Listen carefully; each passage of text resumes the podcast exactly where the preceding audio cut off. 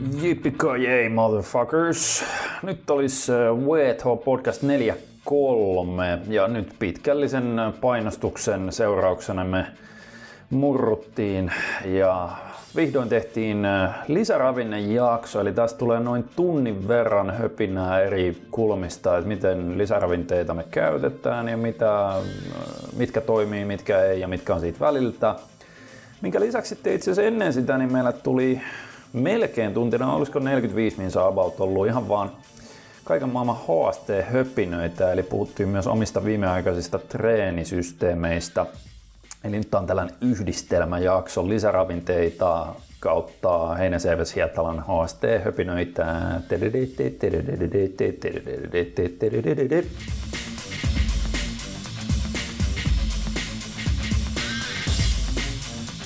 HST-höpinöitä. Well, and it was at Halki podcast 43. Sä puhut niin kuin englantia ruotsalaisittain. Itse, itse asiassa mulla oli hauska niin kuin lukiossa, jopa meidän ruotsin maikka, niin se ihmetteli, kun, mä, kun oli kaikki, tiedätkö, niin kuin, niitähän oli jotain niin kuin suullisia jotain, Joo. että piti niin kuin lausuukin ruotsi, ruotsiksi, tai mitä näitä nyt oli. Mä lausuin aina sellainen helvettillisellä jenkkiä aksentilla jotain.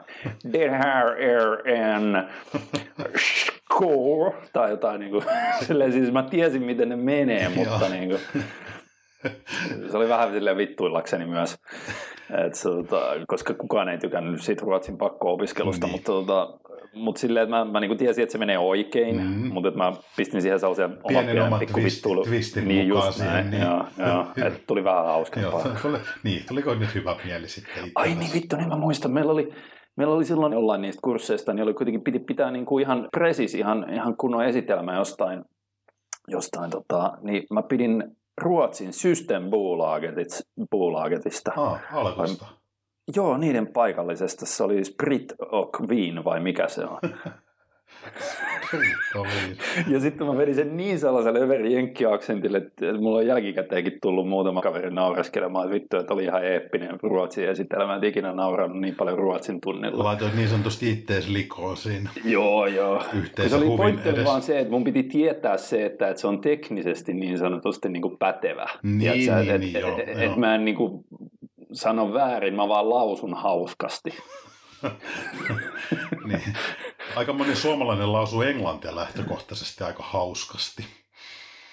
Se, sitä ei tarvitse edes meidän yrittää. What, what, what you mean? Uh, Mut, uh, I don't uh, think uh, mutta, this is true. Mutta se on oikeasti varma, siis onhan se suomalaiselle tosi vaikeaa lausua englantia, kun oma kieli, äidinkieli on niin, tavallaan se lausumikas niin, niin kulmikas. Jos miettii, että niin. miten, miten vaikka niin kuin, ruotsalaiset. ruotsalaiset lausuu lausuu englantiin, niin lähtökohtaisesti... Koska se on sukulaiskieli. Se niille. on sukulaiskieli, niin se on niin kuin, germanisia kieliä, ne on molemmat vissiin.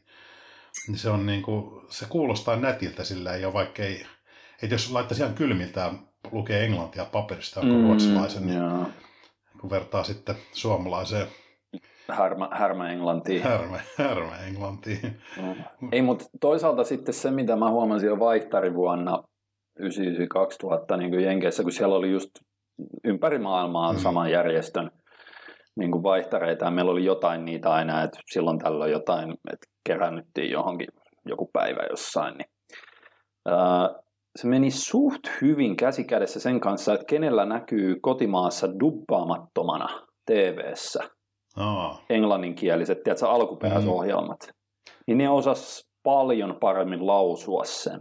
Milloinko... Et, et esimerkiksi saksalaiset, niin oli silleen, että niillä on, niillä on korkea koulutustaso siellä, mm. ne, ne osas niinku teknisesti hyvin sen, sen englannin, mutta se kuulosti just sellaiselta, tiedätkö, niinku, karikatyyri. Se on muuten raskasta olla Saksassa, kun silloin muista, mulla oli vaihto siellä, niin, niin tota, kun ne tosissaan duppaa kaiken. Joo. Tiedätkö, kun sä katselet sit leffoja, niin sit, kun se dupattu kieli ei ole sun äidinkieli, se on niin kuin jotenkin todella raastava oli katsoa. Niin se niin kuin ymmärrät sen, mutta se vaan tuntui niin kuin tosi väärältä. Joo, Et se, niin kuin, koska se varmasti jos ne duppaisi suomeksi, sitä tottus aika nopeasti kuuntelee.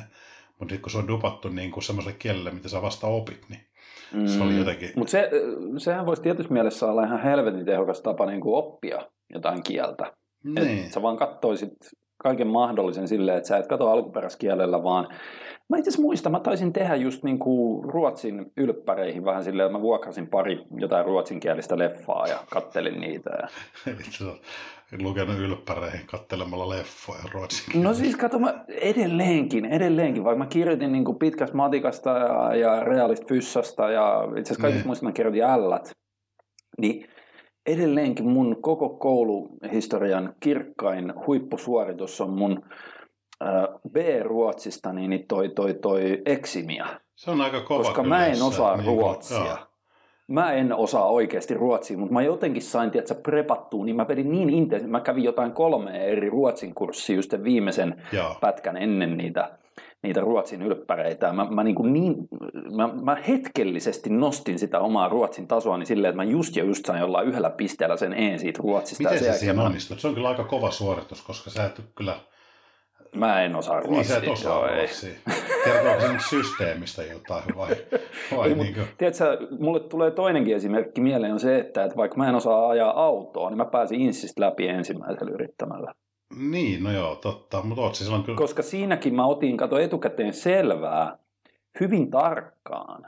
Ei niin, että, että olisin katsonut, että no pitäisi nyt osata jotenkin. Mä katsoin, mitkä on hylkäämisperusteet. Niin mä katsoin hyvin tarkkaan, että mitkä on hylkäämisperusteet, ja sitten mä niin kuin harjoittelin vaan, että niitä ei tapahdu. Mutta ei se, toi sama ei kyllä toimi kielten ylppäreissä, kun he sieltä tulee se kuunneltu osuus. Niin siinä, et sä, teekö, kun sä saat ne luuri, ainakin mulla oli silloin kun kirjoitin, eikö sullakin ollut? Oli, oli. Joo. Sinne on luuri korvi ja sitten pitää ymmärtää, niin kuin, mitä siellä sanotaan. Niin, mutta ainahan niissä voi, tiedät, sä, sä pystyt aina monivalinta jutuissa niin järkeilemään niin kuin logiikalla, niin kuin niin, Noissa ei logiikalla. ole, mutta ylppäreissä ei tainnut olla sitä, että sä pystyt vastailemaan huoletta väärinkin niihin, että se ei ranka, siitä ei niin kuin rangaistu. Mä en kyllä itse asiassa enää muista, että mä kirjoitin vuonna 2000. Joo, mun mielestä siinä ei ollut sitä, että tulisi niinku tyyliin sit miinus yksi piste väärästä vastauksesta. Kun, kun sit se, ei joo. taida, ei taida, ei. Mutta se, siis mun, mun ehkä tämä mun pointti on se, että mä väittäisin, että mulla on niinku sellainen äh, suht hyvä kyky niinku hetkellisesti jotain koetta tai testiä mm. varten niinku, äh, vähän niin kuin kusettaa, että mä osaan paremmin kuin mä oikeasti osaan. Ylittää oman todellisen tasonsa hetkellisesti. Just näin, just näin. Mä pystyn piikkaamaan. mä, mä oon piikannut oman osaamiseni. Sitten kun koe ohi, niin kaikki, se hyvin. Kaikki, kaikki se tavallaan tietoisuus siitä aiheesta ja tieto siitä aiheesta niin valuu saman tien ulos aivoista, kun se koe on ohi. No siltä se on vittu tuntunut, kun on katsonut jälkikäteen jotain jostain kaivannut jotain, varsinkin TKK niin. jotain kurssimatskua, silleen mitä vittua, että mä oon tällaisestakin niin tentistä päässyt joskus läpi, kun mä en niin kuin ymmärrä ensimmäistäkään niin, niin, niin. asiaa, mitä siellä nyt silleen sanotaan kymmenen vuotta Just jälkikäteen. Kyllä. se on no, niitä hetkellisiä onnistumisia. Piikkaa sitä, ei vitsi. Joo, mä. Assu sanoo Hei, me, meillä tota, on nyt käsittääkseni tullut useampi VH-podcasti putkeen ja sitten niitä on jopa ruvettu vähän toivomaan, niin näitä tota, niin on tullut useampi VH-podcast putkeen ilman Heinäseivä Sietala on HST-höpinöitä.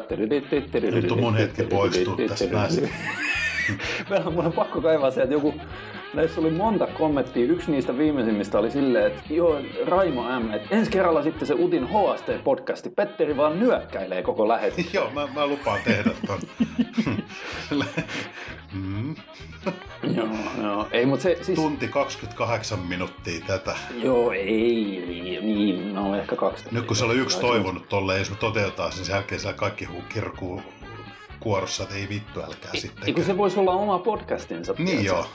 siis se olisi vaan sellainen, se olisi samalla tavalla kuin joku Jordan Francon Industrial Spring Show, missä ei ole ketään vielä. Niin, ei, niin. Ole, ei ole edes kahta ihmistä, siellä on vaan minä, Just mä vaan selitän. Ja se tulee joka viikko kaksi kertaa se podcasti. Se on aina neljä tuntia. ei lähdetä nyt toista sisällä tuo pistää harkintaa. No niin, anna Olisiko se sellainen jokainen live-striimi? Se olisi jokainen live Niin joo, live-striimi. se olisi varmaan raskasta kyllä. Hei, me pakko käynnistää nämä sun HST-opinnot kuitenkin omasta toimestani. Niin, niin joo, sulla... joo, siis kato, kun eihän näähän on siinä mielessä hauskoja, että koko pointti on vaan, että, että vaikka HSTlla ei ole kumpikaan meistä treenannut enää useaan vuoteen, niin, niin tota, sitten puhutaan vaan sitä, että mitä ollaan treenannut. Kyllä. Tota, sulla on vähän olosuhteet nyt muuttunut siellä. Joka tapauksessa mun viimeisen vittu, kahden vuoden olosuhteet on se, että, että mä oon päässyt ihan aikataulujen Mm. pakoista, niin kaksi tai maks kolme kertaa Lähinnä mä tarkoitin sillä, niin kuin sitä tuolla, että sun ulkoreenit loppu, ellei sä aj- ajoita niitä ihmisten aikoihin. Sähän on vetänyt Joo. siellä sisäpihalla niitä jotain härvellyksiä nyt. Joo, joo, joo, joo, joo. Mutta mä pystyn kyllä vetämään ne samat periaatteessa sisätiloissa. Se on vaan vähän ahtaampaa. Utillaan mennään ulkona liikkumiskielto toukokuuhun asti öiseen aikaan. Eli se on niin kuin sun Se- päiväaika. Joo, ei se, se vähän vituttaa kyllä, mutta tota, eipä nyt toisaalta silleen, että jos yhden kerran viikossa vetänyt niin kuin sellaisen ns koti sisäpiha treenin TRXillä vastuskumellaan kehonpainolla ja sitten mä oon kasannut, kasannut niin kuin noista, että mulla on repussa suolasäkkejä. Mitä? siis mulla on reppu täynnä suolasäkkejä. Tosi, niitä myydään tuohon tohon, tohon niin kuin, tiskikoneaineeksi. Klit, klit, klit. Milenius lähti linjoilta pois, no nyt riitti. Mutta se, se pointti on siinä, että suola on tiheämpää kuin vesi. Mm. Niin niitä saa katsoa samaan tilavuuteen enemmän, että se painaa enemmän se reppu, kun sen tunkee. Tää, aiemmin mulla oli se vesipulloja. Niin sitten mä tajusin, että no suola vie vielä enemmän painoa sinne, niin mä, mä täytin sen tuollaisella niin tiskipesuaineen suolasäkeillä, mitkä on ihan tiiviitä ja ne on suht vahvoja. Siis olisi paljon sulla on suolaa siellä repussa. Oliko tällä hetkellä 15 kiloa? Joo. Sinne mahtuisi vielä, jos mä tunkisin vähän lisää. Näin. Kyllä mä niinku kaikkea sun kanssa on kaikkea niinku käynyt läpi. Ja niinku, en silleen enää niinku, ei, pitkästä aikaa mulle tuli nyt semmoinen olo sun jutusta, että mitä vittua nyt oikein. Se on ihan mahtava se reppu, Mm. kato kaikkiin bulgarialaisiin kyykkyihin ja askelkyykkyihin ja, ja sitten tota punneruksiin. Kyllä, ja sitten jos Siis alkaa kramppaa, ihan- niin sieltä voi pikkusormella sipasta, sipasta ylähuuleen alle pikkasen natriumfluoridiin. niin Ai että. Joo. Joo, joo. joo se, tota, ei siis se on ihan pätevä, mutta äh, eikö sun pitänyt aloittaa tämä, mitä sä Siis onko se treenaat? nyt ihan tosissaan, että se treenaa, että sulla on reppu täysin suolaa? Mä en niin pääse yli tästä. Niin, siis se on painoreppu. Juu, kyllä Se mä on- sen ymmärrän, mutta jotenkin toi... No aiemmin se oli reppu Joo, täynnä joo, vesipulloja. joo. Mitä vittua? No se on jotenkin, se on vaan niinku... Siis jos mulla olisi, tiedätkö, kunnolla, jos mulla olisi hiekkaa, Mm. mm. niin se olisi vielä parempi, Niin. koska se painaa vielä enemmän. Siinä se taloyhteys lapset alkaa parkua joku aamu, kun tulee ulos, että kuka vittu on vienyt hiekat meidän laatikosta. Uttihan siellä. Niin joo, sitähän pystyy se, että tota, Aivan. Ei se Aivan, on sentään. Mutta on toikin, niin sä oot vaan keksinyt, sä oot niinku ratkaissut ton ongelman, että, tai ei se mikään ongelma ollut, mutta et kehittänyt sen, että miten sä oot maksimoitua sen. Paljonko se reppu muuten kestää sulla, onko se kokeillut sitä? mä, mä, yritin ottaa selville, että se on Jan Bootsin joku 15 vuotta vanha reppu, että, että se ilmeisesti on saksalainen merkki, mutta ne on valmistettu Kiinassa. Laita sille valmistajalle kysely siitä, että paljonko suolaa tämä reppu kestää. Ei sillä ole mitään väliä, onko se ei suolaa kun, vai kun vettä. muotoilisi, no ei tietenkään. No, Niin, no, niin, niin. Saatan. Hauska. Siis mä, mä en nyt ymmärrä, mikä tässä on niin hauskaa. Musta tuntuu, että kaikki meidän kuuntelijat ymmärtää kuitenkin. Et mä vaan niinku, no anyway, mutta siis mulla se, että se on, että vaikka olisi mikä tahansa, että tiedätkö, että ei mitään rajoitteita Mm. tai salit silleen, niin en mä silti niin oikein ehtisi treenata yli kolme kertaa viikossa. Et se on mulla ollut enemmän viimeisen kahden vuoden aikana se sellainen määrittävä tekijä siinä, että minkälaisia mun treeniohjelmat on. Joo. Ja tota, et sähän oot kuitenkin treenannut pikkasen enemmän. Joo, no mä oon nyt tehnyt silleen, että mun piti aloittaa sitä, aloittaa se, se, se, se Scott Stevensonin Ah, ohjaama training. niin, kuin, niin fortitude training, eli niitä, mutta se nyt on pikkasen vähän holdissa niin sanotusti toistaiseksi. Katsotaan tuossa, katsotaan tossa, että jos sen, sen vaikka löysi tulille sitten vuodenvaihteen jälkeen, eli koko oli projektina tämä, että kokeilla treenata niin kuin riittävän pitkä aika semmoisen niin kuin valmistempleitin pohjalta, kun en ole sitä tavallaan ikinä ihan niin kuin autenttisesti mm. noudattaa sitä kaikki ne, kaikki ne ulottuvuuksineen, mutta se varmaan siis siirtyy tuossa vuodenvaihteen jälkeen. Et tällä hetkellä mä oon treenannut todella itselleni ehkä oudosti. Mä oon niin tehnyt vaan silleen, että mulla on ollut lihasryhmä tai lihasryhmät tiedossa. Ja treeni on rakentunut siinä reenatessa. Niin, eli tämähän on tämä ikivanha bro-tyyli.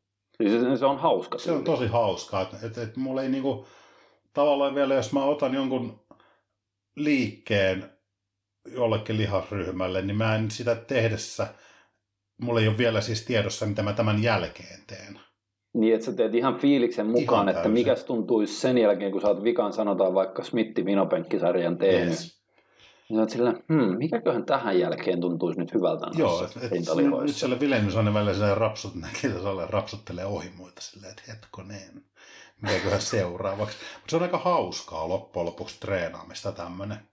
Että eihän tästä... Oot sä, oot sä, oot sä päässyt, kato kun mä muistan silleen hyvin etäisesti, kun mä vedin ihan aloitteen. Siis tiedätkö, ensimmäiset ohjelmat, mitä koskaan veti, ei edes ohjelmat, mm. vaan siis ylipäätänsä ensimmäiset vuosi tai kaksi, kun treenasi, niin sitten teki aika tolla tyylillä, että meni vaan, että tänään on tyyli niin kuin penkki kautta rinta. Joo. Jolloin siihen treenin alkuun nyt yleensä tuli tehty penkki kolme kertaa kahdeksan mm. ja vinopenkki kolme kertaa kahdeksan, alavinopenkki kolme kertaa kahdeksan, mutta sitten seuraava puolitoista tuntia niin oli vaan silleen, että no niin nyt pitäisi saada enemmän johonkin alarintaa pumppina, no tehdä ristikkäistä alijaa. No nyt tuntuu, että voisi tehdä ylärintaa, no vedetään flyseja vinopenkistä tai jotain käsipaino vinopenkkiä.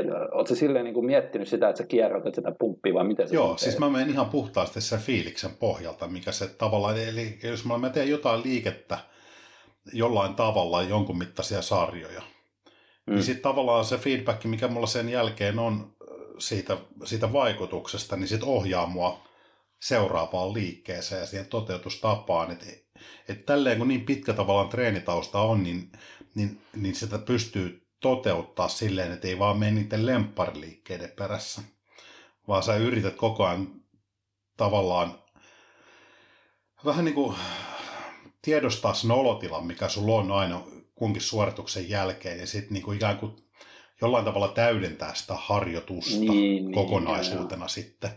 Että se on niin kuin ihan hauska vähän ikään kuin tiedostaa aina yksittäisen liikkeen tai yksi, niin, no, liikkeen tai liikeparien vaikutuksia ja sitten niin kuin ikään kuin just niin kuin tuolla, toi on niin yksi osa sitä, mitä sä sanoit, että jos tuntuu, että, että se on niin kuin kohdistunut johonkin tiettyyn osaan esimerkiksi sitä tietyllä tavalla, niin sitten hakee vähän eri, niin kuin janan eri mm. päätä siihen sitten kaveriksi. Niin, täydentää niin. nimenomaan sitä. Et se on ihan, ihan hauska. Että se tietenkin tässä on se, että et, et tälleen minkä näköisiä progressiomalleja tuohon ei pysty, mutta eipä se ole mulla niinku tavoitteenakaan. Et, et tavoite on nimenomaan vaan tällä hetkellä siinä, että mä menen salille ja treenaan ja sitten sen pitää olla mulle kivaa.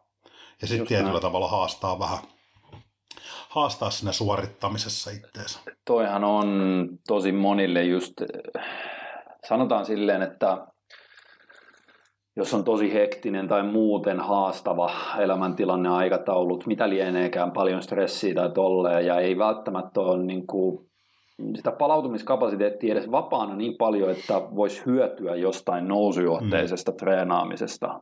Mutta sitten pitäisi saada ne muut hyödyt mielellään siitä, että sä edelleen jotakuinkin säännöllisesti treenaat, käytät lihaksia, vahvistat tiedätkö, tai pidät vahvana tukikudoksia ja kaikkea. Sitten se, kaikki ne hyödyt, mitä siitä tulee, vaikka se ei nyt olisikaan just sanotaan sen kolmen kuukauden jakson aikana sellaista optimoitua progressiivista tiedätkö, overload-treeniä, niin se on aika monesti just kannattaa ruveta siinä tilanteessa tavallaan miettiä sitä, että no mikä on se kaikkein vähiten äh, niin kuin sellaista, en mä sano stressiä, mutta sellainen vähän niin kuin aivot off. Joo. Ja sellainen, että sä voit vaan mennä salille, sulla on joku hyvin löyhä runko, vaikka just lihasryhmät. Mm-hmm.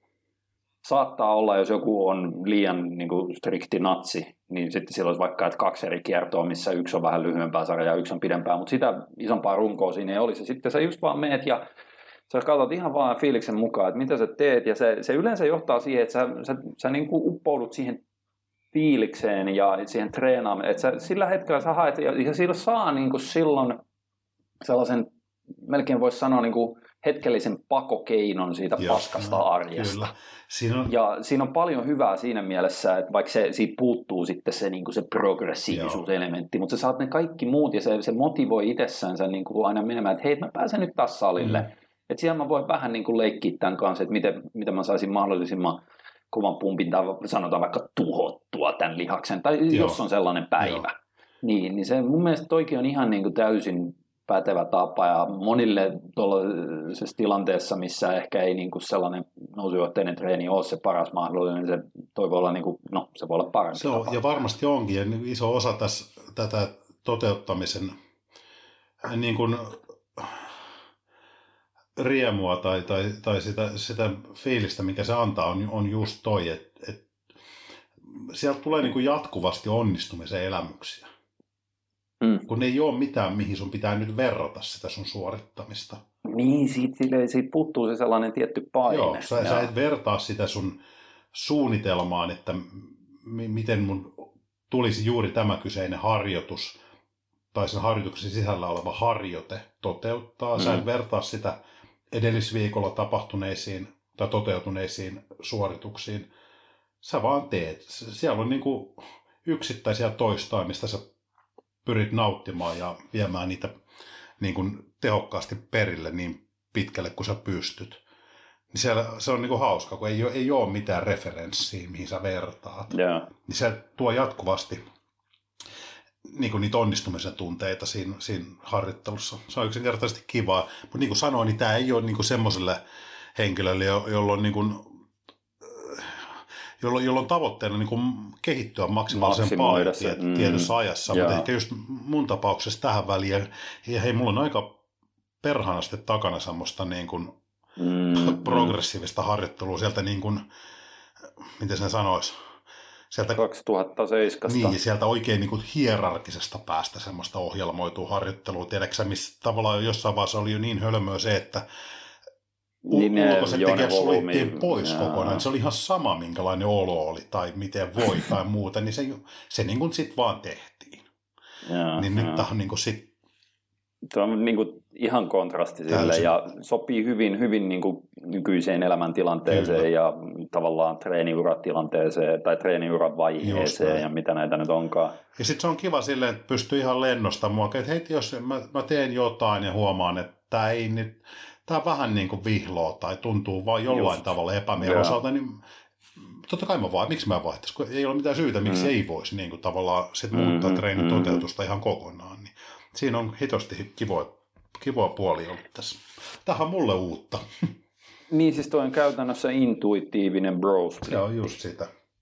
Joo, et siinä on paljon hyviä puolia, mutta mun mielestä se on hyvä, minkä sä siinä totesitkin, että, että se ei ole se lähtökohtaisesti paras tapa hakea niin kuin maksimaalista kehitystä, mutta se on helvetin hyvä tapa moneen niin kuin, niin sanotaan, että se ei ole se, tilanteeseen. Joo, moneen, se, niin. se ei ole se paras tapa hakea, missään nimessä paras tapa hakea maksimaalista kehitystä, mutta se on niin kuin äärimmäisen hyvä tapa nauttia harjoittelusta. Joo, just näin. Joo. Ja silloin saadaan ne kaikki niin kuin muut hyödyt siitä. Ja, koska niitä loppujen lopuksi se, että tuleeko lisää lihasta – tai voimaa vaikka sivutuotteena tolleen noin, niin se on niin kuin ainoastaan yksi ihan helvetin monesta tärkeästä asiasta, mitä me säännöllisellä niin kuin esimerkiksi salitreenillä niin kuin käytännössä tavoitellaan. Useimmiten jengi vaan miettii sitä, että no vittu, jos ei tänäkään vuonna tullut lihasta, niin mä kävin ihan turhaan salilla mm. vuoden tai jotain. Siis silleen niin kuin what the fuck.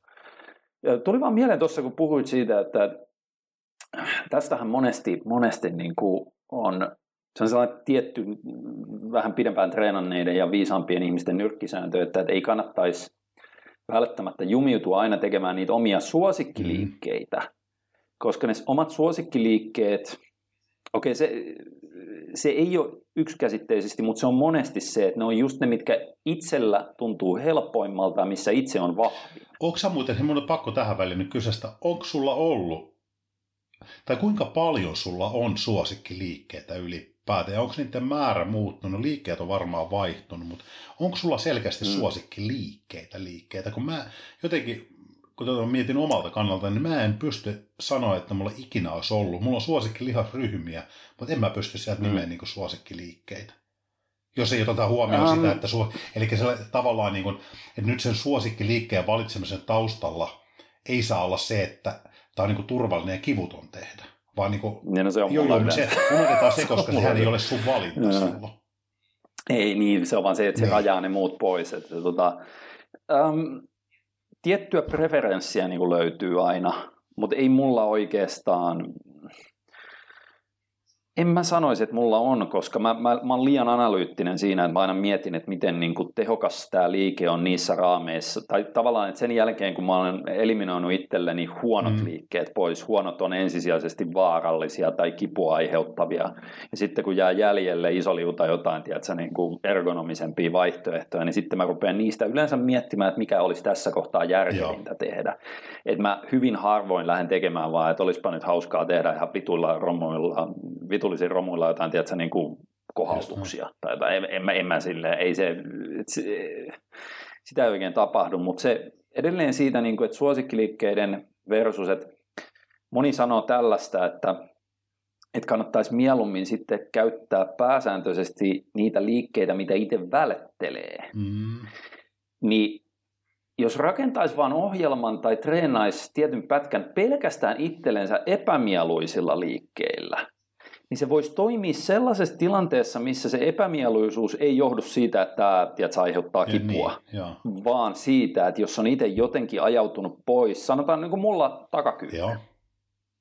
Silleen, että okei, silloin jos mä yritän takakyykkyä tangolla tehdä, ensinnäkin etureisille niin ei tule koskaan mm. menemään. Mutta sitten kyse niin kuin sisäreisille, pakaralle, alaselälle, takareisillekin, kaikille tollasille oikein hyvä. Ja jos mä teen sen pausseilla pohjassa ja hyvin rauhallisesti, niin mä pystyn tekemään sen turvallisesti. Niin sen takia esimerkiksi tuossa, no sitten jos mä rupean puhumaan omista HST-höpinöistä, mm. niin mä niin kuin viimeisen treenipätkän mä itse asiassa tein jonkin verran takakyykkyä tangolla. Okay. Ja silleen, että mä, mä pyrin siinä ohjelmassa just ottamaan sellaisia, mitä mä en normaalisti käyttäisi kauhean paljon. Mutta ihan vaan tuossa, kun sä selitit sitä, niin että jos on intuitiivinen ohjelma, mm tai eihän se ole ohjelma silloin niin, ollenkaan, mutta siis intuitiivinen treenaaminen, niin et totta kai aina pitäisi olla rajoitteena se, että ei kannata tehdä itsellensä vauriollisia tai haitallisia mm. liikkeitä. Se on niin tyhmää missä tahansa tilanteessa, että se pitäisi lähtökohtaisesti jo sulkea pois, että jos joku liike on sulle fysiologisesti vaan sopimaton, niin sitä ei kannata tehdä ihan sama, minkälainen machokulttuuri on olemassa tai tolleen. Mutta jos sitten on niinku ajautunut silleen, mitä moni varsinkin treeniura alkupuolella, että jos, no tulee mieleen muutamia esimerkkejä, että esimerkiksi niinku, jos ollaan helvetin pitkät kädet, leveä lantio ja sitten tota, lyhyt torso, mm. niin mitään muuta ei sitten tehdäkään kuin maastavetoa. No juu, juu, Siis silleen, kun maastavedossa voidaan vetää vaikka 250 sarjaa joo. ja tolleen, no, mutta sitten kun pistetään kyykkytanko niskaan, niin se on ihan yhtä rumalla tekniikalla 120 mm. sarjaa. Mutta se tota, uh, että sellaisessa tilanteessa, jos on oikeasti annettu vähän sen egon viedä sitä omaa liikevalikoimaa, Joo. mikä on tosi yleistä, varsinkin siellä treeniura alkupuolella, niin sellaisessa voisi olla ihan paikallaan, että nyt olisi joku, niin kuin, että nyt on se inhokki-liiketreeni-periodi. Se onkin, että ei saa tehdä mitään, että ei saa tehdä mitään sellaisia liikkeitä, missä itse on luonnostaan vahva – tai jota tekee aina, vaan sun pitäisi tavallaan sitten koostaa se sun ohjelma tai treenit pelkästään sellaisista liikkeistä, missä sä oot vitun heikko ja mitä sä oot sen takia pyrkinyt välttämään. Eli tässä olisi tavallaan uuden sisällön.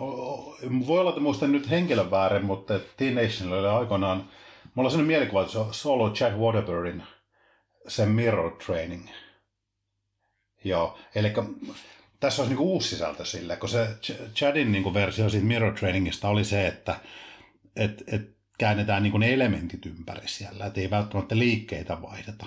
Mm. Mutta et, et siellä niinku, sulla on samat liikkeet, tai se ohjelman sisältö niin kuin kääntyy ympäri, että tuossa on tehnyt ton mittaista sarjaa tuommoisella palautuksella, niin ne, ne menee niin kuin ihan ympäri tavallaan. Niin, siinä. ja liikejärjestykset, liikejärjestykset varmaan. Ja, kaikki joo, menee joo, ympäri, mutta tuossa voisi olla vähän erilainen niin kuin peilikuvatreenaus sitten. Niin, että se on vaan se liikevalinnat. Niin, että kaikki, kaikki ne mieluisimmat liikkeet niin vaihtaa tekee sen hierarkian niin kuin käänteiseksi siinä. Että joo, se joo ylivoimaisesti inhotuin liike, mitä voi tehdä, niin se siihen kärkeen, tota eniten volyymiltaan, kokonaisvolyymiltaan viikkotasolla. Sitten ei saa, tehdä, ei saa tehdä yhtään liikettä, mikä on itsestänsä kiva tehdä. Joo, joo siinä on mitä raja. Joo, sillä niin kuin tavallaan sen neutraalille alueellekaan ei oikein sovi mennä. se on niin kuin junk volyymi siinä kohtaa, jos se on vähän sellainen, että ei, ei, ei vihaa tätä liikettä. Toi on ihan hauska peilikuvatreenaus tolle. Tässä me kuuntelijat voisi alkaa listailemaan. Kato, niitä ehdottomia inhokkiliikkeitä, semmoinen top 10 Niin, että pitäisi, joka vuosi, pitäisi joka vuosi treenata kolme kuukautta pelkästään niillä liikkeillä, mitä itse Niin. vihaa ja missä on itse tosi heikko, niin sitten tavallaan sä sitä kautta vähintäänkin korjaisit sellaisia voima-aukkoja. No hei, Suorituskyvyssä. itse asiassa silleen joka liharyhmälle semmoinen kolmesta viiteen ehdotonta inhokkeliikettä ja perusta sen koko harjoittelun niihin. Niin joo, joo. Mitään kivaa ei saa olla. Sitä useampi viikko ajaa sitä niin. Joo, Tai joo. ennen sitä päivää, kun palaa takaisin Tää, siihen. joo, just näin. Siinä ei mitään muuta odottaa. Joo. mutta, Ihan en mä tiedä. harkitsemisen arvoinen, ehkäpä, joo. ainakin kokemuksena. Siis mä väittäisin, että olisi pitkään treenanneille, jos sillä on ollut sellaista tendenssiä, että tehdään vaan silleen vähän idioottimaisesti just niitä itsellensä helpoimpia liikkeitä. Missä on itse vahva, luonnostaan ei tarvii yhtään miettiä tekniikkaa. Se on tosi monilla treenaajilla, on, että ne, ne urautuu niihin. Mm. Et jos on vahva penkkaaja, niin sitten ei ikinä tehdä mitään muuta kuin penkkiä, vaikka se jossain kohtaa, tiedätkö, niin kuin olisi jos sä teet yhtään samaa hommaa niin kuin vuositolkulla putkeen, niin jossain kohtaa mikä tahansa muu liike olisi parempi tehdä Niin, sen sijalla. kyllä. sijaan. Niin, et, et, ei ehkä ihan aloittelijana kannata tolleen, Ei mutta se- se- koska silloin sä et tiedä yhtään, mitä ne edes on ne liikkeet, mutta silleen, että et välillä aina ottaisi niitä. Joo. No. Mutta Haaste. okei, päästäänkö tästä Aasinsillan kautta mun me oltiin Eli, siellä, mutta ei siinä mitään. Ei kun me puhuttiin enemmän sun treeneistä, mutta Mun käsittääkseni me Ää, puhut tuossa kuitenkin viitisen minuuttia suolastakin, mutta ei se mitään, mennään nyt. mun suolatäkki Joo. treeneistä. um, mä en itse asiassa muista, mistä mä... Onko mä selittänyt tässä VTH-podcastissa niistä, kun mä tein kahdella salikerralla viikossa muun muassa jalkapriorisaation? Ollaan mun mielestä puhuttu, mutta anna tulla vaan. Se Palat Se on osaltaan jopa sen takia, että mulla ei oikein polvet tunnu kestävän enempää kuin kaksi. Oliko niinku kaksi ihan jalkareeniä? Joo, Okei, joo, ettei ollut joo, niinku et se, no, joo. Siis mähän tein aiemmin, mä tein vuosi sitten, mä tein kolmella jalkatreenillä viikossa sellaisen, että se keskimmäinen oli niin sanottu suorijaloinen jalkatreeni. Täällä kaikki kato nyt haukkoo henkeä, ne jotka treenaa jalat kerran kymmeneen päivään, ja näitäkin on paljon, niin Niin joo, mutta se, kahdella.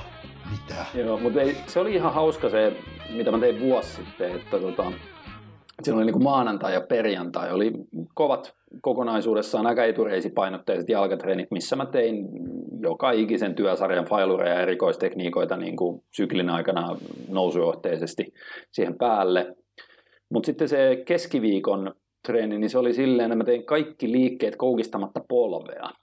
Että tota, siinä tuli käytännössä kaikki muu paitsi etureidet silloin. Niin, Et siinä sai, tiedätkö, tibiat, pohkeet, sisäreidet, ää, loitonnukset ja sitten vielä niin kuin hip hinge, eli mä tein vipuvarsikoneessa suorajaloin maastavetoa.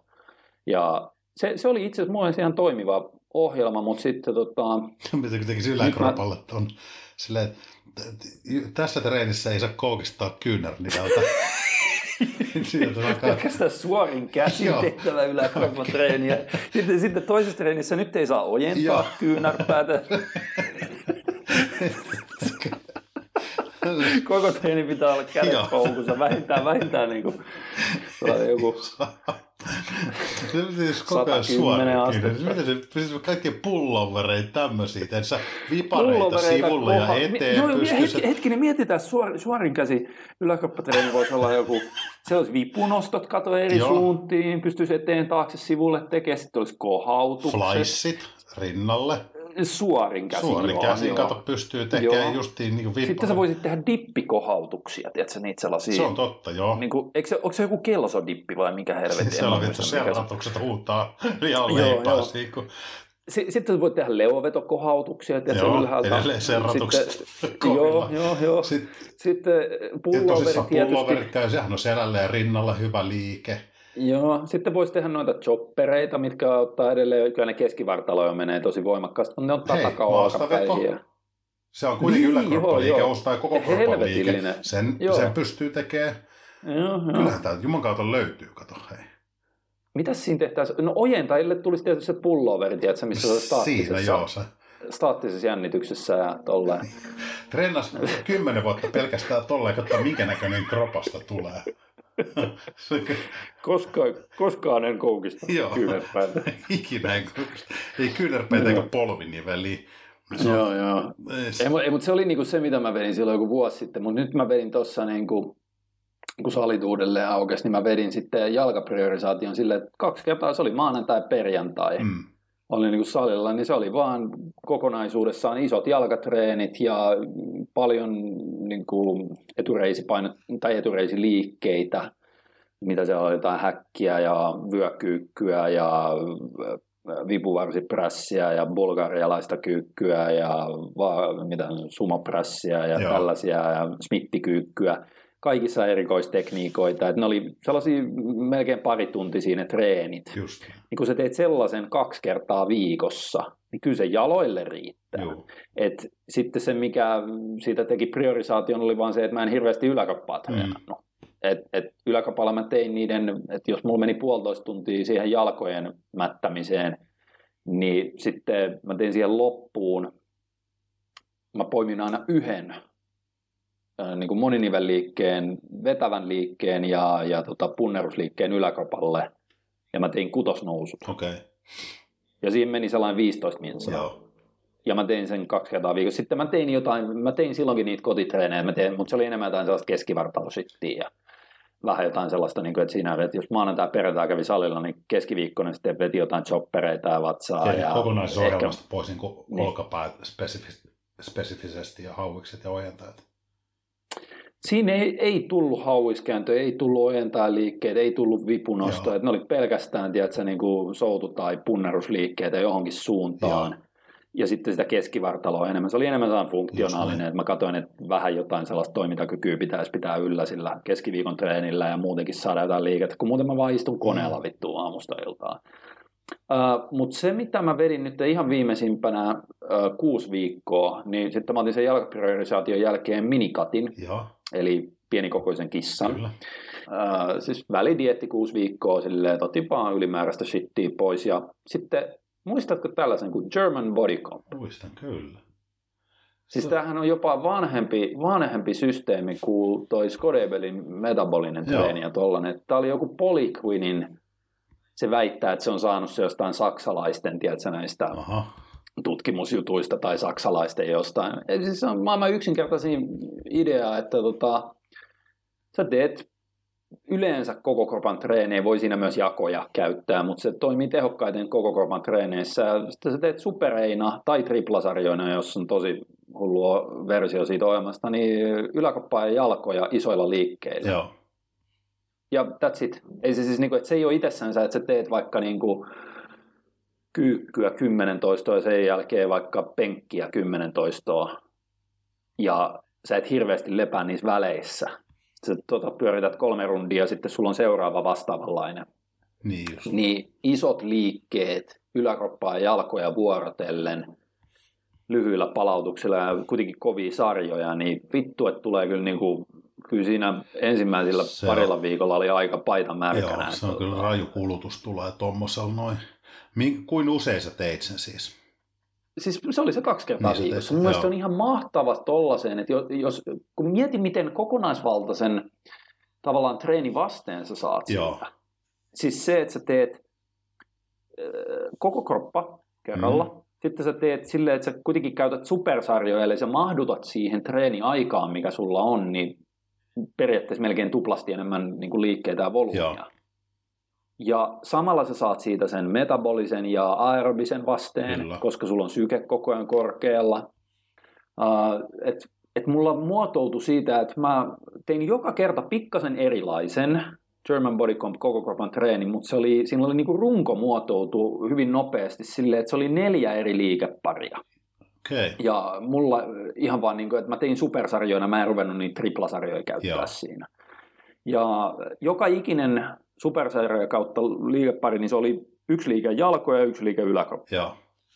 Se ei sisältänyt uh, yläkapalle mitään eristäviä mm. liikkeitä. Ne oli aina jotain punneruksia tai soutuja. Joo eri kulmista. Jaloille mä joudun aloittamaan se jollain reisikoukistuksella, ja vaan sen polvien joo, takia. Joo. Silleen, että sitten sen jälkeen, kun mä menen niin kuin johonkin isompiin liikkeisiin, niin sitten pitää olla polvet lämpimänä, mutta se oli ainoa eristävä liike siellä. Ja mä aloitin aina silleen, että siinä oli joku reisikoukistus. Mä tein tosi monesti silleen, että mä hommasin, hommasin noita, mitä ne on, kiipeilijöiden niitä siis hihnoja. okei, okay, joo.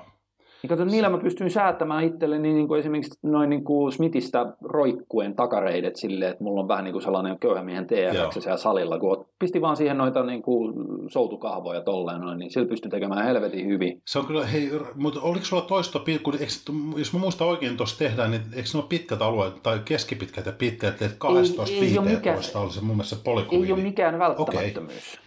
Ei ole, et Mutta sehän sitten tekee niinku... vielä haastavamman, niin siellä kato isoja kokonaisvaltaisia liikkeitä ja sitten jos siellä toistoalueet on siellä 15 pinnassa sarjapituudet? Uh, mä, mä tein itse asiassa pääsääntöisesti jotain 8-12 okay. toistoa. Et siellä oli osa liikkeistä, missä mä menin pidempiin sarjoihin, mutta mä sanoisin, että valtaosa oli 8-12. Että sellaista aika basic bodaus perusraskasta niin treeniä. Ja just esimerkiksi takareidit roikkua, niin en mä nyt siellä varmaan koskaan yli niin 18 joo, se on niin raskas muutenkin, joo. Niin, niin tyyliin silleen, että mulla oli aina ensimmäisellä oli joku reisikoukistus. Nyt mä, jos mä tein maanantaisin sen vaikka takareidet roikkua, niin perjantaisin mä otin siinä kohtaa sitten vain jonkun koneen okay. reisikoukistus. Ja kolme, neljä sarjaa niitä. Siinä sai polvet lämpimäksi ja sen kanssa superina, niin yleensä joku veto, siis yleensä vielä joku soutuliike yläkopalle. Et tiedätkö, siellä mä vaihtelin koko ajan, kun pointti on se, että kun sä oot dietillä, mm. niin taas palataan siihen, että kun ei siinä lihasta kasvateta, sä vaan ylläpidät lihasta, niin se oli ihan vitun hienoa, kun pystyi ensinnäkin, mä tein sen niin kuin mahdollisimman isona kontrastina sille hypertrofia-harjoittelulle, että mä tein liikkeet nimenomaan liikkeinä enkä kohdelihasta Just puristellen. Näin. Sitten toinen oli se, että se antaa aika hyvän vapauden, että testailla jopa aika outoja liikkeitä, mitä ei koskaan tulisi käytettyä niin kuin silloin, kun yrittää kasvattaa lihasta. Niin, just näin. Eli, eli mä niin kuin testailin kaiken näköisiä. Esimerkiksi yksi, mihin mä päädyin aika hyvin, oli käsipainoilla tehtävät yhden jalan etukyykyt, mitä sen sanotaan. Siis joo, joo. Sille, että sä laitat niin kuin käsipainot tuohon eteen. Ja sitten kun oli vielä sellaiset heksimalliset, sellaiset suht paksut kumipinnatteiset, niin mä huomasin, että, ne on parempi laittaa sille, että, se toinen pääty siitä käsipainosta lepää sun hartialla. Ja sitten alkuun mä testasin niillä jotain etukyykkyä, mihin ne oli ihan liian kevyet. Että et se et joutui tekemään joku 20 niin, toistoa siinä joo, ja sitten niin pumppusakkas. Mutta sitten tajusin, että vittu mä teen bulgarialaisia, mä teen askelkyykkyä, mä teen taka-askelkyykkyä. Ne oli ihan mahtavat Kato. siihen. Et se, se ei ollut kuin ihan joku viikon tai kahden sellainen, että siinä keskivartalo vahvistui ja ne hartie, tavallaan kädet ja kaikki pystyi tukemaan ne käsipainot silleen, että se ei enää niin kuin sakannut se sarja siihen, että kädet väsähtää.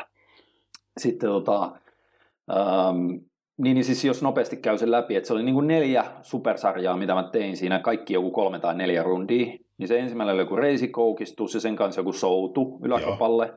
Sitten sen jälkeen mä siirryin, niin kuin, että, että olisi jaloille joku yhden jalan kyykky tai joku tällainen, mikä tahansa askelikyykky, bulgarialainen.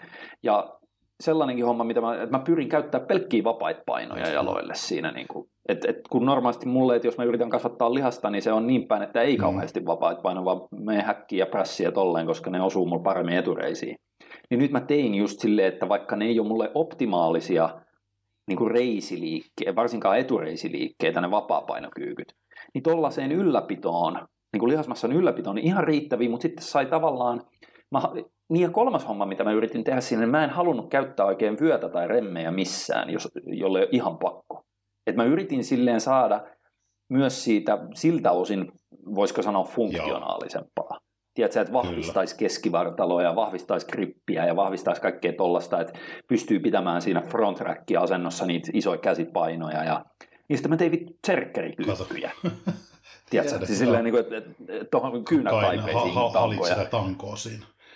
Joo, joo, ja kaikki tällaisia. Mä, mä yritin tehdä oikein sellaisia niin kaukana kohdennetusta bodaustreenistä olevia liikevariaatioita kuin pystyisi, koska se riittää lihasmassan ylläpitoa, mutta sitten niitä ei tulisi koskaan muulloin mm. käytettyä, kun yrittää kasvattaa lihasta, niin se on hauska tuollaisena kontrastina ja varmasti siitä jotain sellaista muuta hyötyä on, niin että se vahvistaa jotain jänteitä, se vahvistaa jotain keskivartaloa, se vahvistaa jotain koordinaatiota, mikä jää hyvin vähälle sellaisessa tyypillisessä niin kuin lihaskasvatustreenissä. Joo.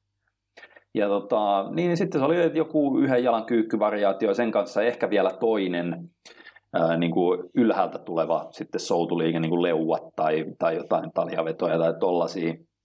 Sekin piti toki vähän katsoa, että jos mä tein vaikka, että mä tein bulgarialaisia silleen, että niin mm. bulgarialaisia, että käsipainot roikkuu alhaalla, niin sitten mä mieluummin tekisin sen kanssa jotain punnerusliikettä näin. kuin Joo, jotain joo. soutuliikettä, koska muuten tulisi molemmissa liikkeissä.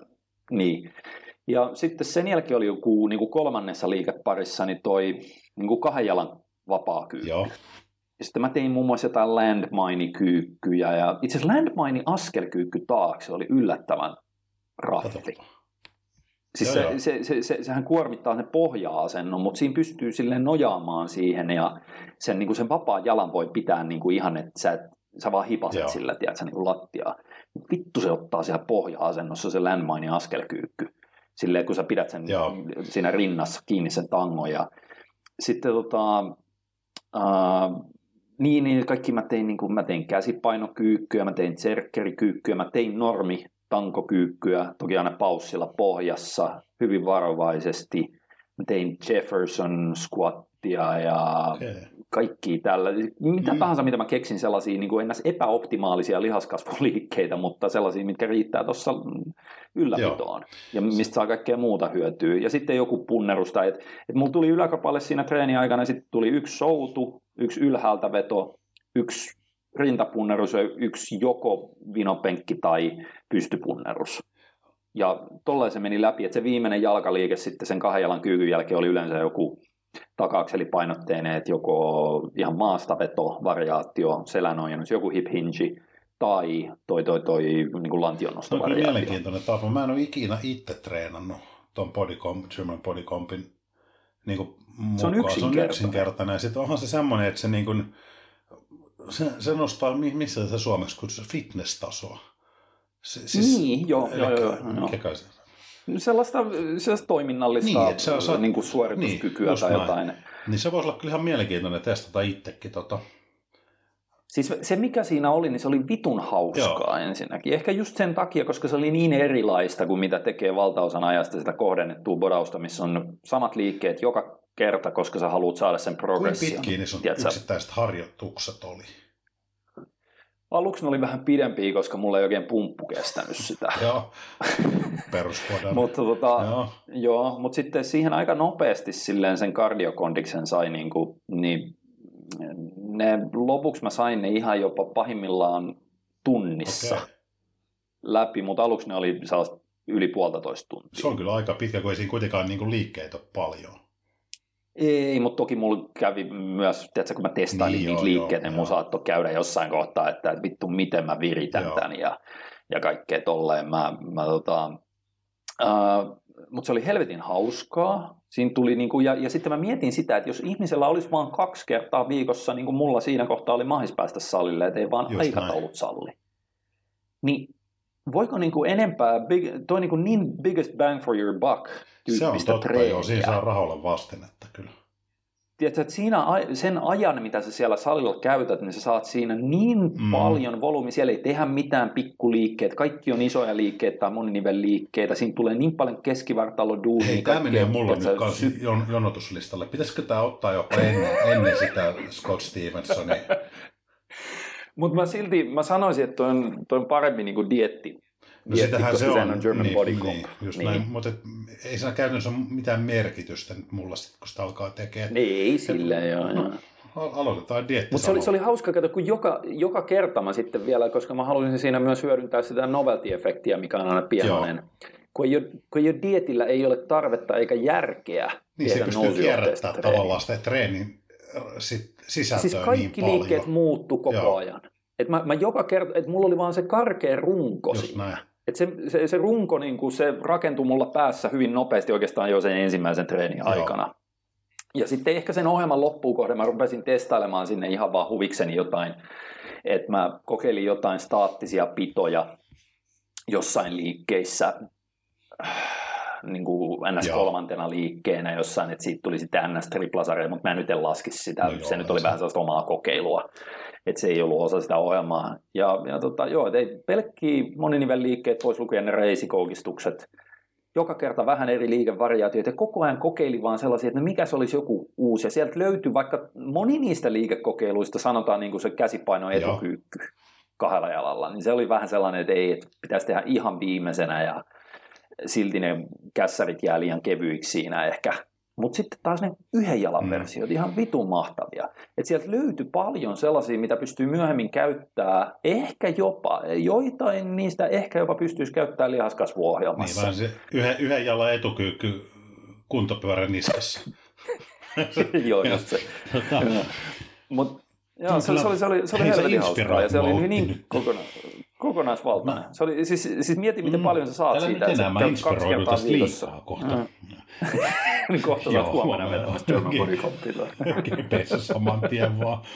Tota, noin. Hei, nyt me ollaan otettu takaisin kaikki menetetyt HST-höpinät. Tässä me ollaan kohta Kyllä. 50 minuuttia papatettu HST-höpinöitä. Loppupodcastin agenda on seuraava. Ensiksi me mennään kuselle. Sen jälkeen kauan kaivattu lisäravinne-episodi.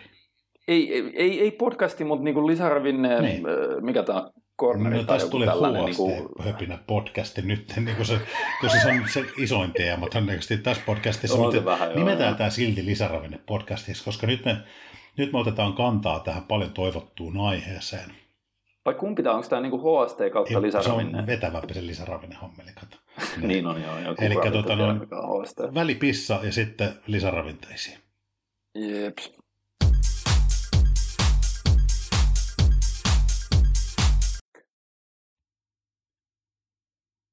Nyt on pissat pissattu, Joo.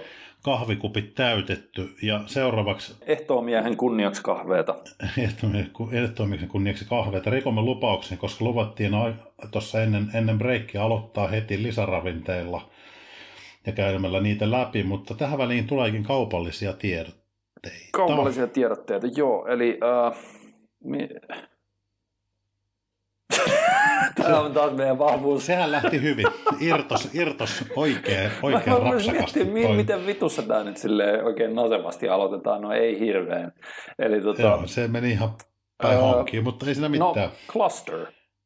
Aloitetaan nimellä. Eli meillähän on Muscle Academyn kautta ollut nyt viimeisen reilun vuoden ajan niin näitä 10-12 viikon varsinaisia nettivalmennuksia Muscle Challenge Pro ja sitten joku hieno naseva lisänimi siihen niin kuin Intense tai Shred tai whatever the fuck. Siihen. Se oli muuten hieno, kun olisi silleen, että Muscle Challenge. Pro, whatever the fuck, kaikki yhteen. Piste, piste, kysymysmerkki. Olisi hieno hashtagikin silleen, mutta Kyllä.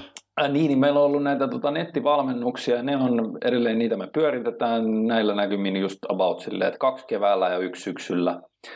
Niissä on kaikki tota, helvetin laajat matskut ja sitten oleellisinta, mikä tekee aina mun mielestä nettivalmennuksesta nettivalmennuksen eikä valmis ohjelman, on se interaktiivinen osuus. Eli siellä on sitten keskustelufoorumille pääsy, missä meiltä pääsee esittämään meille pääsee esittämään kysymyksiä, vastaillaan niihin ja sitten otetaan vielä niihin niin kuin valmennuksen viikkopodcasteihin niistä kyssäreistä. Mutta nyt päätettiin laajentaa tätä meidän repertuaria Tämä niin kuin valmis, mutta se ei ole pelkkä ohjelma, kun se on kokonaan. Se on mun mielestä sitä voi sanoa jo verkkokurssiksi. Se on joo, että on hyvä termi varmaan tuo verkkokurssi, että se ei ole, ei ole, ei ole verkkovalmennus, se ei ole niin laaja kuin mitä, mitä ne on tuossa meillä ollut niin kuin kaiken sisältönsä. Niin, että se ei ole Muscle Challenge Pro, mutta se on Muscle Challenge Mut- Cluster. Cluster. Näin. Käytännössä ihan suora tausta on se, että että toi meidän aivan alkuperäinen ensimmäinen Muscle Challenge Pro nettivalmennus kesällä 2019, niin siinä oli aika mielenkiintoinen se treeniohjelma kokonaisuus. Siinä oli helvetin laajat videomatskut ja ohjeet ja totta kai kaikki viikkopodcastit sun muut. Niin päätettiin laittaa se nyt sitten jälkikäteen ne, niin kuin ne, ei ne ole offline, vaan online-materiaalit, Mi- mitä se on, siis kaikki treeniohjelmat, kaikki Joo. video-ohjeet, viikkovideot, viikkopodcastit, ruokavaliot, joita niitäkin on niin kuin Joo. 12 erilaista kappaletta. Eli Joo. ruokavaliot sisältyy, Kyllä. nyt, sisältyy tähän. Eli näin. se, on, se sisältää Niin. kaiken muun materiaalin, paitsi sen varsinaisen interaktiivisen niin kuin valmennusosuuden, mikä on se pääsy foorumille ja sitten et- Joo, eli nyt siinä ei tavallaan sitten edetä ryhmän Ei, kanssa, niin kuin ei. ollaan aikaisemmin tuossa menty, ja, ja tavallaan coachattu sitä ryhmää niin kuin viikko viikolta eteenpäin, että nyt se sitten jää jokaisen omaksi Mutta sen voi aloittaa Omalla milloin armolla tahansa, koska se on Niin, se evergreen. voi ottaa milloin tahansa ja edetä, edetä sitten sen ohjelman mukaan siinä. Mutta se on todella kattava paketti kyllä sekä se harjoitusohjelman mm. puolesta, että siinä on niin valtavasti sitä tavallaan varianssia siinä ohjelmassa sen 12 viikon aj- ajalla, että se oli kyllä, niin kuin sanoin, se, on- se oli mielestäni hieno. Joo, se oli, se oli mielenkiintoinen ja hieno ja hyvin laaja kokonaisuus niin kuin kaikkien matskujen osalta. Et mä en tiedä, miten monta tuntia siinä nyt on sitten yhteensä videomatskua ja podcastimatskua ja kaikkea tällaista. Mutta tota, niin se laitettiin Cluster-nimellä myös niin, kuin, Myyntiin, niin jälkikäteen, jälkikäteen jos se ei ehtinyt siihen kesällä 2019 siihen mukaan siihen varsinaiseen valmennukseen, niin nyt on mahdollisuus jälkikäteen kokeilla sitä kautta näitä vähän, että minkälaista se meininki on ohjelmien ja matskujen puolesta Niin. meidän valmennuksissa. Ja se on asetettu hintansa puolesta mun mielestä melko edulliselle levelille, eli, On. eli se olisi niin Se kuin ei kyllä, jos, 49 euroa on tämä koko paketti. joo, että jos miettii, että se on niin oikeasti todella laaja 12 viikon kokonaisuus, Joo, niin, niin se ei ole pahaa hintaa. Tämä on niin nyt hyvä, hyvä väylä niille, jotka ei on saattanut miettiä, että lähteekö vai eikö lähteä johonkin meidän valmennuksiin mukaan, niin tässä on nyt hyvä mahdollisuus päästä sitten testailemaan, niin kuin, että minkälaista mm. se sisältönsä puolesta on, koska niihin ihan aidosti panostetaan kohtuu paljon ja niitä mietitään, että ne ei ole silleen niin kuin ruutupaperille tai Excelille päivässä sutastuja, sutastuja niin, joo, joo. kokonaisuuksia, vaan niitä kyllä ihan aidosti Utin kanssa niin mietitään hyvin tarkkaan. Sen, aina kunkin valmennuksen luonnetta ja sisältöä nimenomaan teidän valmennettavien kannalta, niin nyt on hyvä, hyvä mahdollisuus päästä testailemaan ja ottaa vähän tuntumaan, että minkälaisia, mitä ne sitten käytännössä tarkoittavat, kun me näitä näin laadukkaina pidetään ja mainostetaan, Joo, niin kuin ne ovat. Niin, tota, se löytyy niinkin yksinkertaisesti kuin www.masolacademy.fi kautta cluster, ja sehän kirjoitetaan c cluster. Näin. Hyvä, kiitos selvennyksestä. No en mä tiedä, tiedätkö, kun joku voisi kirjoittaa sinne No juu. K-L-A-S-T. No totta kai, ei tai- löydykään mitään. Le cluster. No se sano cluster. Niin. No, kun mulla on, tiedätkö, Niin kuin- vittu, vittuiltu näistä mun... mun KLA cluster. niin kuin ihan olisiko silleen- sellainen muuten hyvä, jos pistettäisiin johonkin valmennukseen? Muscle Challenge Pro, Cluster. Pro Cluster. Tai joku Cluster. Cluster. cluster. Niin. Näitä alkaa olla jo aika, aika Mun hyvin. tässä. whatever the fuck oli parempi. On se, mutta edelleenkin se vertaperseestä on Verta niin kuin... hardcore. niin, vertaperseestä ja vertaperseestä HC. Joo, joo. Kakkososa. Hei, nyt mennään Joo, lisäravinteisiin. eli äh, Simeon Panda, ei oikeasti pelkkä Panda, niin on meille näissä kysymyksissä ja kommenteissa niin kuin aivan väsymättä niin kuin paukuttanut, että pitäisi tehdä. Ja hei, kärsivällisyys paljon. Niin, ei, ei, ei, nyt- ei nyt kokonaista podcastia tehdä näistä, koska en mä, no voisi sellaisenkin tehdä, mutta ei haluta ehkä tehdä ihan, Mm. ihan pelkästään lisäravinteista. Se on vähän tylsäksi menee sitten. Eli tota, mun mielestä ehkä se, miten me voitaisiin ihan suht hyvin käsitellä, on ihan vaan se, että mitä me itse, mitä tuotteita ja miksi me käytetään itse.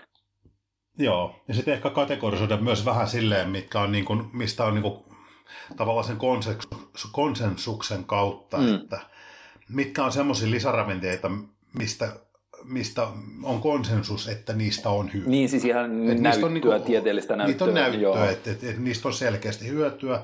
Sitten voitaisiin ottaa toiseen kategoriaan semmoiset lisäravinteet, mitkä on vähän sellainen niin kuin harmaalla alueella, että ei juuri ole näyttöä, mutta on hyvin paljon semmoista kokemusperäistä, kokemusperäistä ikään kuin tietoa siitä, että ne ovat toimivia. Joo. Eli voi olla meidän omasta kokemuksesta, meidän lähipiirin kokemuksesta, valmennettavien kokemuksesta, tai sitten ihan yleensä, että niistä on keskusteltu paljon siltä pohjalta, että ihmiset on kokenut niistä saavansa hyötyä. Ja sitten kolmas aspekti voisi olla semmoista, mitkä on ihan täyttä sontaa. Niin joo, mikä... No, siellä on paljon oikeastaan sellaista, sanoisiko nolla tasosta. Et, niin. Et, Joo, ei et, me kaikki käydä läpi, Mm. mutta ehkä niitä yleisempiä semmoisia, mitä ei välttämättä sitten kannata alkaa Mm, lähteä mm. niin kuin, alkaa lähteä sinne omaan lisäravinne tota, noin, kokoelmaa. No, mennään sitten Hake. tähän. Mitä ravinnellisia sä käytät tällä hetkellä? En mitään. Se oli siinä, kiitos Panda. Sitten. Utti. Joo, mutta tämä on ihan totuus. Mä en, no niin, kiitos takka Adjö. Nyt on käsitelty. Joo, ja sitten jakson nimeksi laitetaan Viljelijös Hulkin podcast 43 lisäravinteen jakso. Panda odottaa siellä tälleen näin. oh, no ei siinä, no, Adjö ja lähetys poikki. Mutta fakta on se, että tällä hetkellä ainoa lisäravinne, mitä mä käytän, on treenilaturi ja mm. sitä aina silloin, kun tuntuu, että tarvitsee. Niin, niin. Joo. Ja, ja vaikka ei niin kuin ikään kuin tuntuisi, että tarvitsee sen, sen piristymisvaikutuksen kautta, niin se on mulle vaan ollut kätevä tapa sitten kuitenkin, kuitenkin haluan, että jonkun verran sieltä tulee niitä tavallaan psykoaktiivisia komponentteja mukaan siihen. Niin, niin nutropineja Joo, nutropineja ja, ja, ja sitten, että sitä kautta saa, niin kun se on samassa paketissa, tulee kreatiine beta niin mitkä sitten jo totta kai tuo pientä lisäarvoa, mutta ne ei ole enää sinne sillä lailla mulle hirveän merkityksellisiä, koska se oman harjoittelun luonne on muuttunut niin paljon. Ja ennen kuin siellä joku nyt alkaa sitten osoittelee karttakepillä meikäläisen suuntaan, että no niin, nyt se on muuttanut mieltänsä ihan kokonaan. Se puhuu paskaa aikaisemmin, koska mä on, ymmärrän, että olen hyvin tunnettu siitä, että mä oon käyttänyt paljon lisäravinteita ja on aina puhunut niiden lisäravinteiden käytön hyödyistä. Ja se on ihan totta. Niistä on ollut mulle valtavasti hyötyä. Tai Mut valtavasti. Niistä on ollut, ollut niin merkittävästi hyötyä. Silloin kun tilanne on ollut sellainen, että, että mä oon niin ihan aidosti tarvinnut niiden apua mm. esimerkiksi palautumiseen tai ylipäätään sen ravitsemuksen täydentämiseen tai energiavarastojen täydentämiseen vähän yksityiskohtaisemmin. Mutta silloin pitää ymmärtää se, että se oli niin aikaa, milloin esimerkiksi mun niin kilpailuun tähtävä harjoittelu oli sitä, että, että mä oikeasti treenasin vuosia, vuosia, vuosia silleen, että se kokonaistreeni, mähän itse asiassa just laskin ne.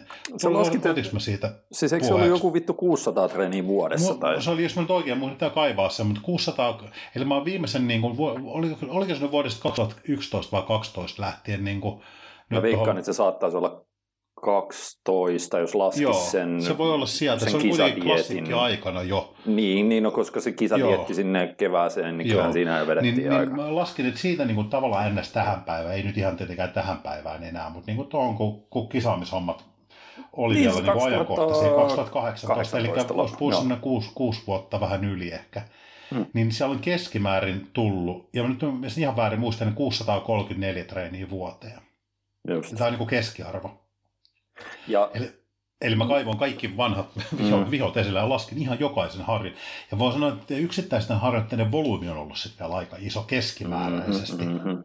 Todella korkealla. Eli, eli puhutaan, että semmoiset 25 niin kuin sarjavolyymi sisältävät harjoitteet on ollut mulle pieni volyymi siitä treeniä. Mm-hmm. Ja sitten niitä on tullut vuoteen ton verran, mikä käytännössä nyt tarkoittaa sanoa sitä, että siellä on hyvin käytännössä koko ajan lainausmerkeissä, mutta siis ei, ei tietenkään koko ajan, mutta käytännössä valtaosa treeneistä on ollut, treenipäivistä on ollut kahden harjoituksen päiviä. Ja. Osa tietysti ei no, se ole. on pakko koska... ollakin, jos sulla on yli 600 on, treeniä on, sinne sisältyy myös semmoisia, millä mä oon reenannut kolme kertaa päivässä. Niin, ja sitten toki osa, niin, osaltaan joo, siellä on niitäkin, millä on reenattu vain kertapäivässä. Mm. Ja sitten tietysti lepopäiviä siellä on ollut jonkun verran aika harvaksi. niitä näytti olevan siellä, kun mä aloin niitä vihkoilla niin, ja Exceleitä. Mm. Mutta toi ehkä antaa nyt sitä perspektiiviä siihen, että minkä takia se lisäravinteiden käyttö omalla kohdalla niin on ollut hyvin perusteltua. Ja silloin mä oon kyllä ottanut myös tavallaan, että jos miettii, että mä tähtään kuitenkin siellä tavallaan janan päässä, se harjoittelun päässä aina kulloisenkin, se on paljon makrosyklejä tai mesosyklejä, ja sitten siellä jossain päässä, sen yhden ison makrosyklin päässä on aina ollut sitten tavallaan kisat. Mm. Niin, niin se on kuitenkin ollut tähtääminen menestyy, ja silloin myös niin kuin, tämä on niin kuin ollut mulle osa-alueen ravitsemusta. Se on ollut siellä kolmion kärjessä. Se ei ole muodostanut niin kuin sitä ravitsemuksen skaalassa sitä isoa aluetta ja tärkeintä aluetta tietenkään, niin kuin ei se kuuluskaan, mutta silloin kun me ollaan siellä kolmion kärjessä ja lisäravinne alueella, niin kyllä mä oon silloin pyrkinyt hyödyntää kaikki ne elementit myös sieltä, Totta, mitä on tuossa. ollut vaan niin kuin mahdollisuutta. Ja sehän on, siis jos sä mietit sitä, niin äh, lisäravinteilla, jopa niin kuin parhaimmilla sellaisilla, mietitään joku kreatiini. Mm. Kreatiini on ehkä se ylivoimaisesti tutkituin ja silleen, että siitä löytyy aika vankka ähm, Siitä on näyttöä paljon. Niin, näyttöä, joo. että se toimii säännönmukaisesti ja sillä on itse asiassa aika monta asiaa, mihin se toimii.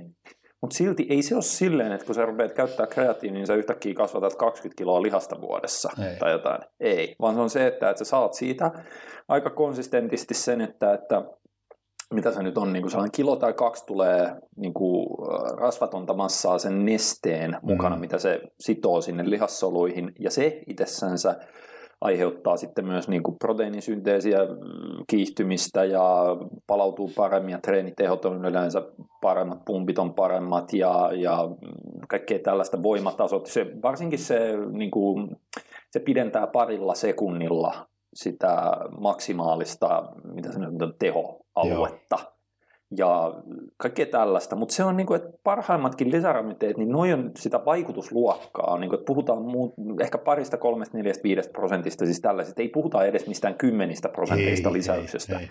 Niin, mutta kun, jos sä löydät vaikka kolme, neljä asiaa, mistä saa parin prosentin lisäyksen. Mm. Ne on ihan vitun merkityksellisiä, kun sä olet jo entuudestaan kilpailemassa korkealla tasolla ja joka ikinen yksittäinen prosentti merkkaa. Kyllä. Hyvä esimerkki tämmöistä on esimerkiksi intrahillarin käyttö, joo, mistä joo. mä olin vannoutunut intrahillarin suosia omissa harjoituksissa. Ja suosittelen sitä totta kai kaikille muillekin edelleenkin suosittelen silloin se harjoittelu on aidosti glykolyyttistä. Mm, Tarkoit, ja, sit, ja, ja että tavallaan se suorittava aika on pitkä. Joo, Normaalisti jo. vaikka punttiharjoittelu on glykolyyttistä, mutta siellä ei niin kuin oikeasti harjoitella määrällisesti paljon. Eli jos, jos kello laittaisi käyntiin aina jokaisen aktiivisen sarjan alussa ja lopettaa niin, ja niin se voi olla viisi lopussa, minuuttia niin, tunnin aikana. Niin, just näin. Mutta silloin kun itsellään se volyymi oli niin iso, niin siellä tuli ihan aidosti sitä työn alla olevaa aikaa tosi mm, paljon. Mm. Niin intrahillari on ollut tyypillinen tämmöinen elementti, kun sä puhuit äsken kreatiinista, niin vähän samalla lailla suhtaudun siihen, että jos käyttämällä sitä intrahiilaria mä varmistan tai, tai takaan sen, että mulla on jokainen yksittäinen treeni pitkässä aikavälillä, tai siellä on paljon yksittäisiä harjoitteita pitkällä aikavälillä, mitkä mä pystyn suorittamaan pikkasen paremmassa energiatilassa. Totta kai. Niin sit, kun sitä tekee useamman vuoden, niin sieltä tavallaan kumuloituu sit se hyöty, mitä siellä on otettavissa.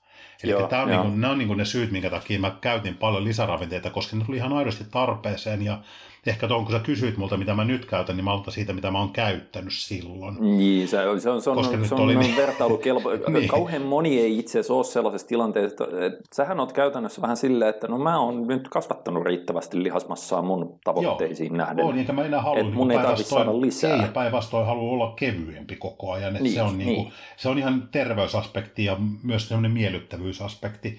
Että on mm. kivampi olla pikkasen kevyt että jos mä niin sanoin, sen painon sinne saisi jonnekin 90-95 kilon väliin, saishan se sinne silleen, että lopettaisi harjoittelu, mutta se on taas kiva, niin, että mä haluan sitä tehdä. Niin. Mutta niin kun, niin se on olotilanne vaan miellyttävämpi. Mutta jos miettii se perus protokolla, mulla oli aika lailla, ja unohdetaan tästä nyt kaikki niin kun, vitamiinit ja kivenäsaineet ja tämmöiset. joo, ne, ne on niin osa ruokavalioa yleensä. Joo. Joo, joo. Puhutaan pelkästään urheiluravinteesta, niin treenin laturi on mulle kulkenut aina niin kuin kiinteinä osana sitä, sitä lisäarvoinen protokollaa ihan vaan sen takia, että se on niin ollut kätevä tapa saada yhdellä ikään kuin annoksella ne kaikki tehoa lisäävät komponentit sinne niin. Eli käytännössä voisi eritellä silleen, että mä oon käyttänyt latureita sen takia, että siellä on tullut kofeiinia, se on tullut beta-alaniinia, kreatiinia, sitroliinimalaattia, sitten siellä on tullut tavallaan niitä psykoaktiivisia aineita, eli, eli niin, vähän valmisteesta riippuen joo, että miten niissä on, on, on ollut sitten L-tyrosiinia, asetyylielkarnitiinia, että vähän aina alfa-GPC, alfa-GPC vähän joo. valmisteesta riippuen, aina, aina joo, ei ole kaikkiin noita tullut, mutta siellä on ainakin joku, joku ton ryhmän tuote myös mukana sitten tuossa on käytännössä ollut se laturifunktio mulle, että, että se on ollut, ollut tavallaan niitä tehollisevien komponenttien saaminen, ja varmasti tärkeimmäksi on ollut se kreatiini ja beta-alanin ja kofeiini. Että toi se beta-alanin ihan siinä mielessä mielenkiintoinen, että, että, että taas jos puhutaan normipunttitreenaajasta, jopa bodaustreenaajasta, mm. niin niillä se ei ilmeisesti se beta-alaniini, että se, se, se treenin tavallaan kestävyysaspekti tai sellainen, se ei pääse vielä riittävän vaativaksi, että siitä beta niin olisi merkittävää hyötyä, mutta esimerkiksi sun volyymeilla. Niin jos mulla on pisemmät ja... hakkisarjat kestänyt niin, 8,5 minuuttia. Niin. Niin kuin jatkuvaa työtä. Se, niin, niin, niin jopa sen niin kuin tutkimustiedon valossa niin voisi sun kohdalla tehdä sen poikkeuksen, että, että se beta-alaniini on jo ihan Kyllä ehdottomasti hyödyllistä siinä. Koska se on silloin ollut se tavallaan se suorittamisen intensiteetti ja volyymi Mm. mm. molemmat. Niin kuin, mä muistan dietillä, kun painelin, menin, olen nyt offillakin tehnyt, mutta totta kai dietillä sittenkin, että nyt tässä Skadebelin kaikki, sähän aikoinaan teit tunnetuksia, tai suomalaisille meille puntti. Niin quad blastit ja leg thirdistit. Mä painelin niitä dietillä, esimerkiksi sitä voi jokainen huvikseen kokeilla, niin neljä kertaa putkeen sen läpi, Ei koko, koko seti. Mä Ja en yli ikinä ymmärtänyt. Niin ja sitten kun sä pystyit tekemään sen vielä, että et sulle ei niinku stopannut. Ei, Sä et- se, se, se, oli putkeen. Mä niin liikkeet vaihtui lennosta ja se vedettiin kerran Joo, läpi. liikkeet vaihtui lennosta ja sulle ei tullut esimerkiksi edes niissä askelkyykky, askelkyykkyhypyissä, askelvaihtohypyissä, niin, Joo, mulla irtos varpaat maasta.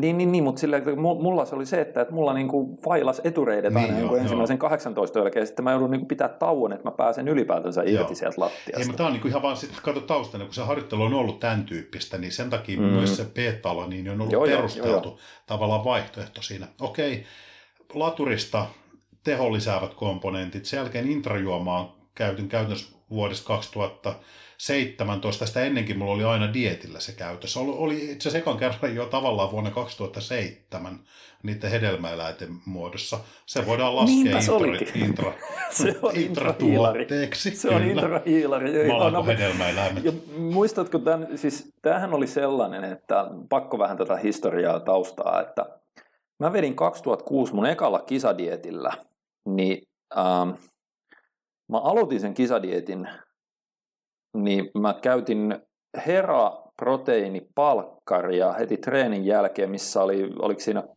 30 vai 20 grammaa maltoa. Joo. Ja se oli tyypillinen palkkari silloin. Mä vedin sen naamarin ja sitten mä tein vähän aerobista sen jälkeen, kun se oli silleen, siihen yhteyteen tehtiin Joo. aerobista. Sitten mä jossain kohtaa rupesin miettimään, että no vittu, että että sen sijaan, että mä joisin niin kuin litkuna ton nopean hiilarin, Mm, niin miksi mä otan 20-30 grammaa irtokarkkia? kyllä. Siis aivan sama fucking efekti niin kuin fysiologisesti, mutta vitusti mukavampi mussuttaa mm. niitä siinä. Niin sitten se oli siihen aikaan joku sellainen, että, että olisikohan teillä joku otti jonkun kuvan siitä niin kuin salilla ja pisti sen johonkin foorumille tai jotain, että, että nyt on kyllä maailmankirjat sekaisin, että, että kun pääsee kuntoon vaikka syö, tiedätkö, irtokarkkia sillä niin kuin kisadietiltä, niin vittu, muut jätkät vetää maltona. Niin. Sille ei kukaan valittanut mm. siitä. Tämähän on tavallaan se evoluutio, mihin tämä johti, oli sitä aikoinaan se hedelmäakkoset ennen reeniä. Niin oli joo. Eli se oli kiva rupatella hetken respassaisuuden hedelmäakkosia sen sijaan, että mä olisin Että tunkenut vitarkoa tai maltoa niin. niin. kuin treenin laturiin siinä. Just Koska mä näin, käytin joo. myös treenin laturissa silloin niiden isoimpien volyymien aikana hiilari ihan vaan sen takia, että se päivittäinen hiilarimäärä oli mulla niin iso. Että Joo, se joo, oli joo. niin helppo tapa silloin, silloin yksinkertaisesti vaan saada, saada glukoosia verenkiertoon. Tai, Mm, joo, joo. mutta jos miettii, okei, okay, intrajuoma, se tuli tavallaan vuonna 2007 kisadeitille ekan kerran hedelmäkarkkien muodossa, mutta sitten semmoinen varsinainen offela-käyttö alkoi kanssa joskus silloin 2012. Ja Se oli joo, 2012-2013, jos Joo, itse asiassa kyllä ekan kerran käytin jo sitä juomaa 2009, kun me muistan, kun meille tuli Fastille tuli silloin se Rush. Mutta se oli amino. Se oli Mun amino, oli enem- joo. Mutta Se oli enemmän, että siinä oli aminot, mutta siinä ei se mut mä hiilari losautin sinne maltoa silloin joukkoon pikkasen. No okei, no silloin sulla Et on se on ollut niinku ihan tavallaan ollut silloin joo, jo käytössä. Mutta joo. et, et, mun tyypillinen introjuoma oli hyvin pitkään sitä, että siellä oli haaraketjuisia aminohappoja ja välttämättömiä aminohappoja sitten. Eli saata ja Saata eata. ja EAta sekasin ja sitten siellä oli Vitargoa. Koska Mm. se Vitargo oli vaan se nimeytyvyyden kannalta mulle niinku selkeästi se paras vaihtoehto. Ja se on edelleen äärimmäisen hyvä. On. Et, et se ei ole niinku siitä, että vaikka on tullut jotain klusteridextriiniä sun muuta HBCDtä, mikä on vielä niinku jonkin Joo. verran ilmeisesti ke- kehittyneempää, on. On. se Vitargo on edelleen äärimmäisen Se on pätevä. hyvä jo, että toki se, se, se klusteridexteri niin on siitä vielä askel eteenpäin. Ja sitäkin on tullut käytettyä, mutta vasta sitten ihan siellä, kun se tuli mm. tavallaan vaihtoehdoksi käyttää siellä Joo, ikään joo. kuin viimeisen parin vuoden aikana, mutta valtaosa siitä mentiin, mentiin tosissaan niin kuin EA, BCA plus Vitargo yhdistelmällä. Tuossa on ollut se reeni aikainen Joo. ravitsemus. Ja silloin, jos mulla on ollut intrajuoma käytössä, niin silloin mun palkkari on ollut käytännössä semmoinen 35 grammaa heraproteiinia. Ja that's it, että sinne ei ole enää sit hiilaria Mm. tungettu ja saattanut aina välillä, aika useinkin sitten jonkun hedelmän puolekkaan nektariinin tai, tai omenan tai banaanin syödä. Syödä siihen päälle. Että tuossa on niin ollut, ollut semmoinen lisäravinteiden käyttö kyllä käytännössä aina. Et mä en ole oikein ikinä käyttänyt niin kuin sit harjoittelun ulkopuolella, ellei sit lasketa sitä, että mä söin aina aika paljon konflekseja, niin kuin, että mä maustaisin niin, niin herraproteiinilla, että maidon sijaan mä laitoin niin. Niin kuin, sit suklaa herraa, mutta se oli vaan ihan sen takia, kun se maistui paremmalta. Mutta varmaan suht saman verran proteiiniä tuli siinä kuin se, että mä olisin laittanut litran rasvatonta maitoa sinne esimerkiksi. Ja aika lailla. Joo, et, et, mutta et muuten mä en ole niinku käyttänyt mitään yöproteiineja hirveästi. Ja mä en, en tiedä lasketa niinku mitään vanukkaita ja tämmöisiä, kun ne oli enemmänkin sit vaan niinku semmoista herkuttelua. Et mä en niinku silleen lasken lisäravinteiksi. Et se, että Sekin on vaan jännä, miten, niin kuin, että jos sä miettii, että nehän on kaseiinia. No ne on kaseinia, sitä mä just tarkoitan, että se, mä en niin laske sitä silleen lisäravinteeksi, kun se ei nyt eroa mitenkään siitä, että mä söisin vaikka purkin raajuustoa. No ei oikeastaan. Tai sitten proteiinipanukkaan, mm. että se oli mut, vaan mulle mut, yksi ateria.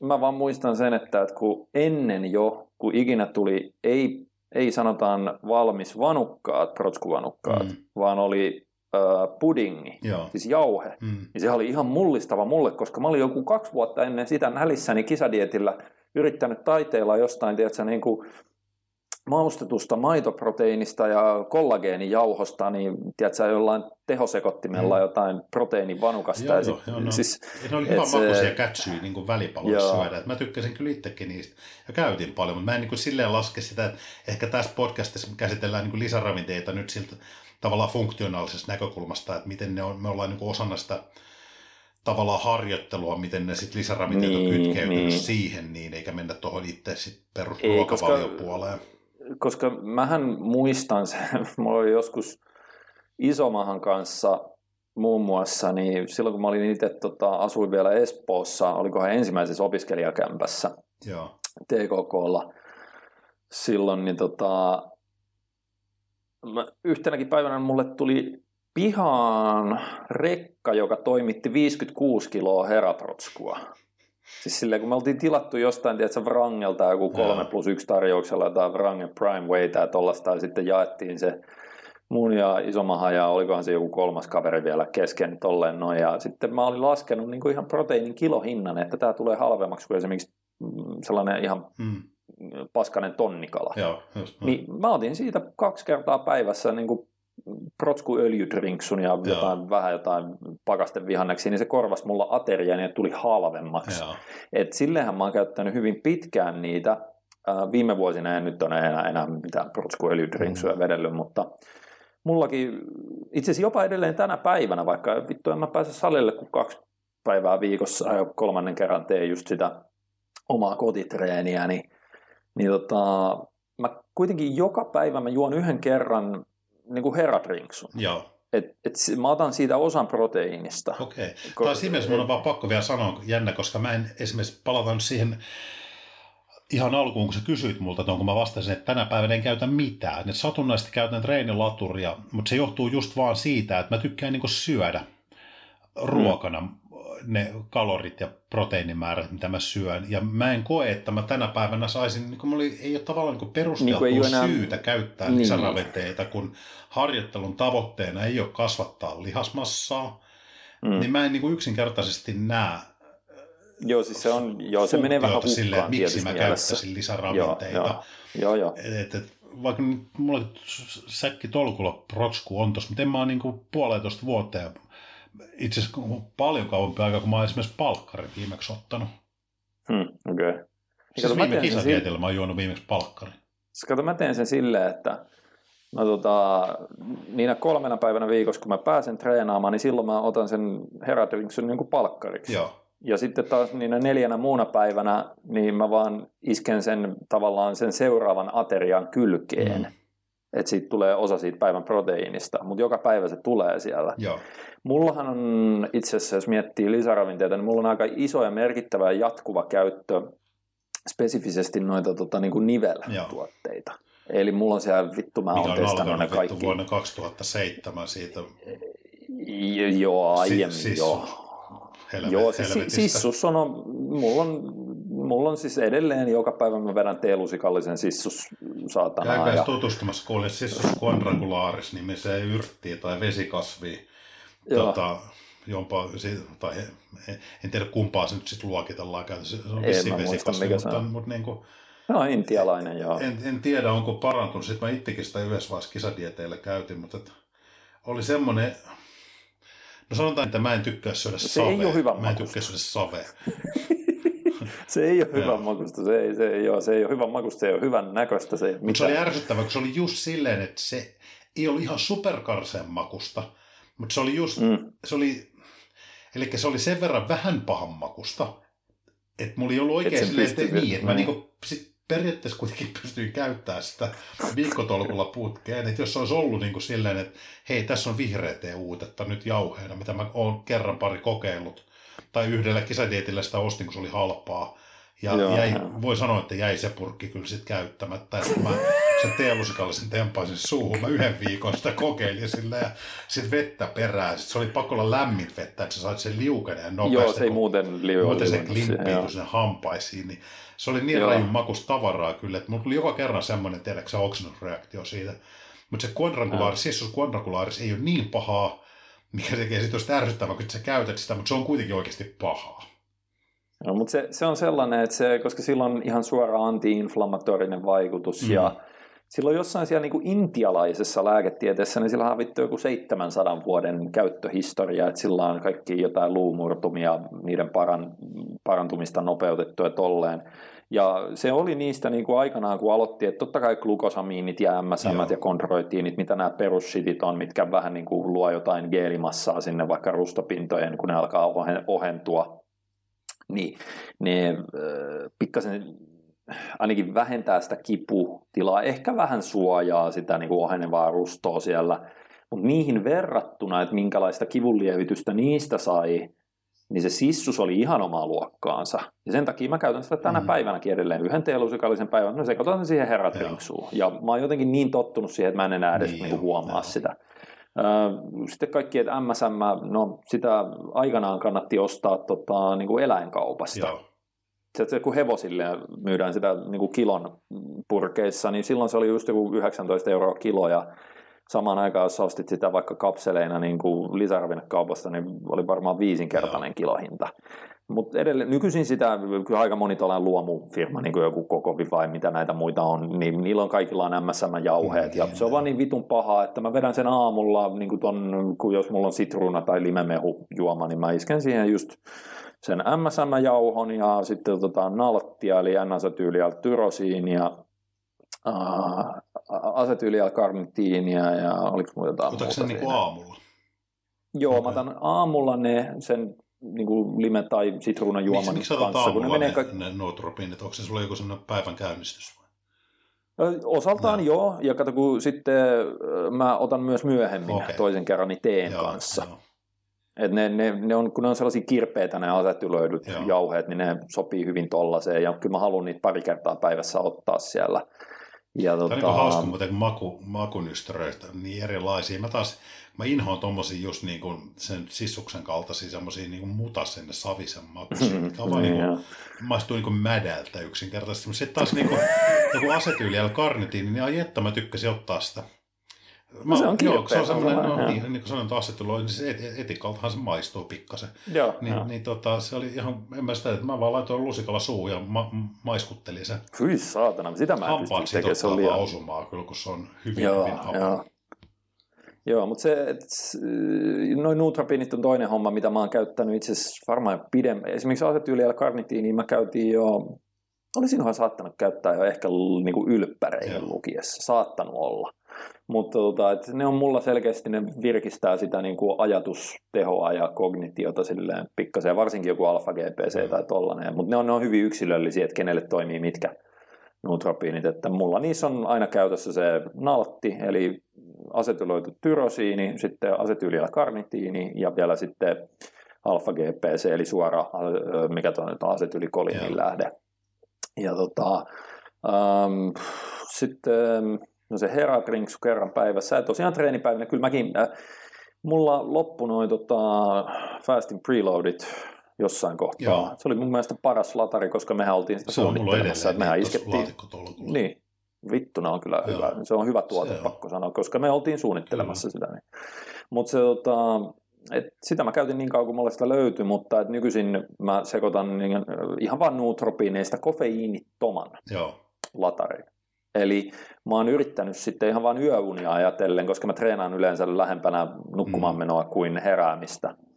Niin, tota, niin mä, mun nykyinen latari on se, että mä sekoitan jauheista noi samat nuutropiinit, sitten mä heitän sinne jotain ihan mausteeksi vaan niin jotain BCA tai jotain Joo. tollasta ja öö, sitten tauriinia No niin. kramppailun Joo. ehkäisemiseksi, niin mitä joku gramma kaksi. Joo. Ja se on niin kuin se latari. Ö, treenijuoma käytän edelleen, varsinkin tuollaisissa esimerkiksi noin German Body Comp treenit, Joo. ihan ehdoton. Sitten jos on isoja jalkatreenejä. Ja ylipäänsä myös, että jos plussakaloreilla vaan on, mutta mulla on vähän sellainen, että mä en enää laita sinne niin paljon sitä hiilaria, että mun tarvitsisi esimerkiksi käyttää näitä hifihiilareita. Et, et mä saatan vetää ihan joku 30 grammaa vaan hiilaria, kun mä saan jo siitä mielestäni ihan hyvän vasteen sen treeni aikana. Niin vittu 30 grammaa, niin sä voit ottaa vaikka ihan Niin normisokerista. voi jo, ei se on niin pieni määrä, Si- että se siis se- kanssa muodosta mitään ongelmaa. Se menee ihan helposti alas ja itse sokerissa on se hauskuus, että jos se on sukroosia, Joo, niin sehän pilkkoutuu, sitten tulee puolet fruktoosia, puolet on glukoosia. glukoosia. Joo. Niin sehän on tavallaan niiden imeytymisväylien osalta, niin se optimoi pikkasen sitä, koska fruktoosi ja glukoosi imeytyy eri väyliä pitkin.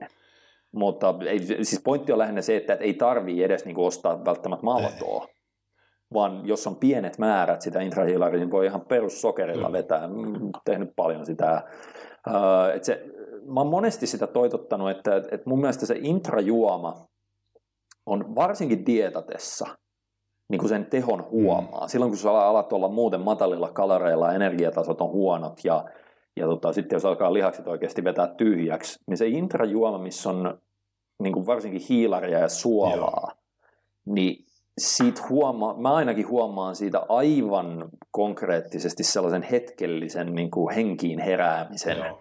Ja et se, se, se, se on mun mielestä todella hyvä, mutta kun se ei vaadi mitään kalliita tai edes varsinaisesti voisi mieltää lisäravinteita, vaan sä voit oikeasti sekoittaa veteen, tiedätkö, niin kuin teelusikallilla heität vähän suolaa, sitten heität sinne vaikka joku 30 grammaa, 20-30 grammaa sokeria ja maustat vaikka Fun Lightilla. Nämä kaikki löytyy vitun Niin. ruokakaupasta. Eli tavallaan voisi... Niin noi, Niin. noi ainesosat on mun mielestä tärkeimmät siinä, että se, se, sitten se aminohappo, mitä sinne usein laitetaan, joku BCA tai EA, Joo.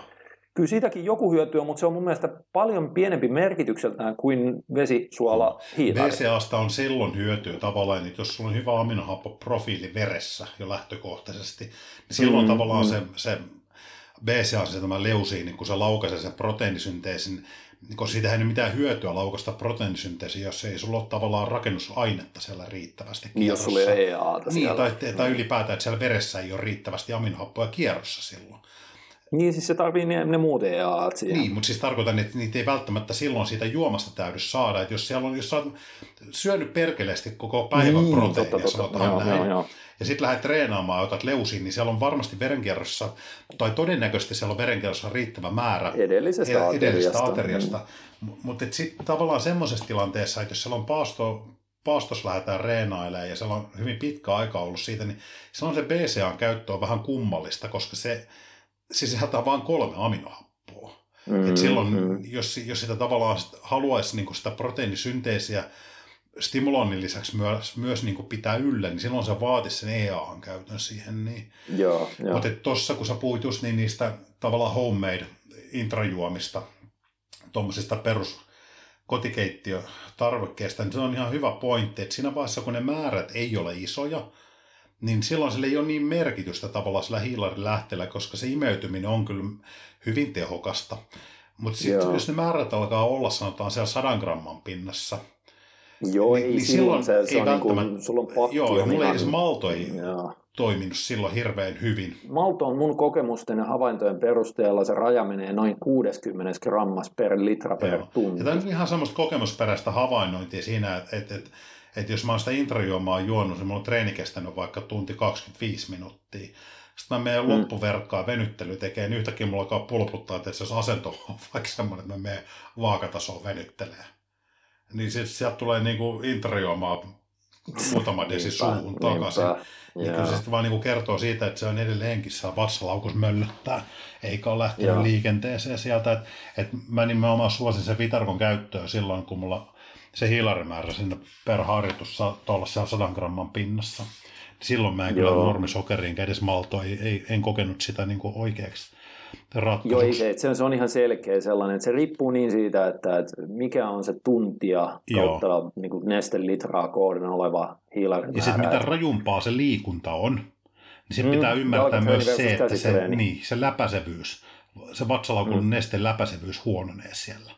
Eli... Joo, koska jos sulla on isompien lihasryhmien enemmän äh, niin kuin verenkiertoa vaativa treeni, niin silloin käytännössä kroppa vie nestettä ja verenkiertoa niihin raajoihin Kyllä. ja tolla, siis sinne lihaksiin, jolloin se ei ole siellä vatsalaukun niin kuin ympäristössä edesauttamassa sitä Näin. imeytymistä, mutta jos sitä pumppailet jotain käsiä, mm niin aika iso osuus sun verenkierrosta pystyy, pystytään ohjaamaan myös sinne, että jos sulle tulee vatsalaukkuun tavaraa, mitä Kyllä, pitää imeyttää. se on just näin. Tässä kannattaa aina miettiä vähän niitä tavallaan semmoista yhteyttä sit sen kanssa, että miten sä käytät, niin suhteuttaa se siihen, mitä sä olet tekemässä ja sitten se oma tarve, koko, paljonko sä pain, paljon sulla on lihasmassaa olemassa. Kaikki nämä niin kuin vaikuttaa siihen, että mitä enemmän sulla on lihasmassaa, niin semmoisen ihmisen tekemä raskaat harjoitteet totta kai polttaa enemmän energiaa sit siellä. Että nämä on niin kuin, tämä on kokonaisuus, että mitä kannattaa aina pitää mielessä, kun sitä omaa lisäarvoinen protokollaa lähteä suunnittelemaan.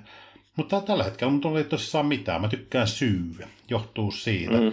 Sulla on siis edelleen käytössä palkkarit.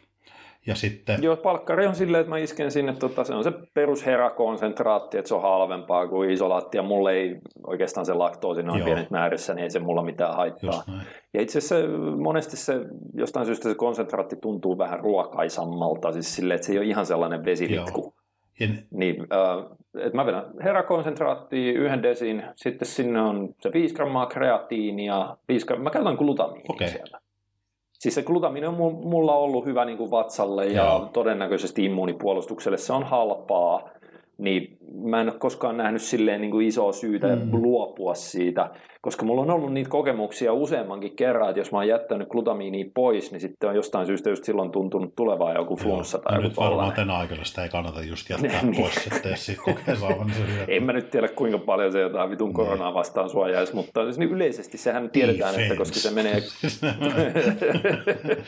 se tota, että 80 pinnasestihan äh, suun kautta otettava L-glutamiini niin menee tavallaan niin kuin vatsalaukun mm. käyttöön, mutta vatsalaukussa sijaitsee 9, vai onko se vatsalaukus vai ylipäätään suolistossa, niin sijaitsee 90 pinnaa ihmiskehon niin kuin tuota, tuosta immunipuolustuksesta. Niin, niin se menee tavallaan mun käsittääkseni sen äh, energialähteeksi, sille, että ne, se hyödyntää sitä. Me ollaan nyt käy... äh, sitten, niin.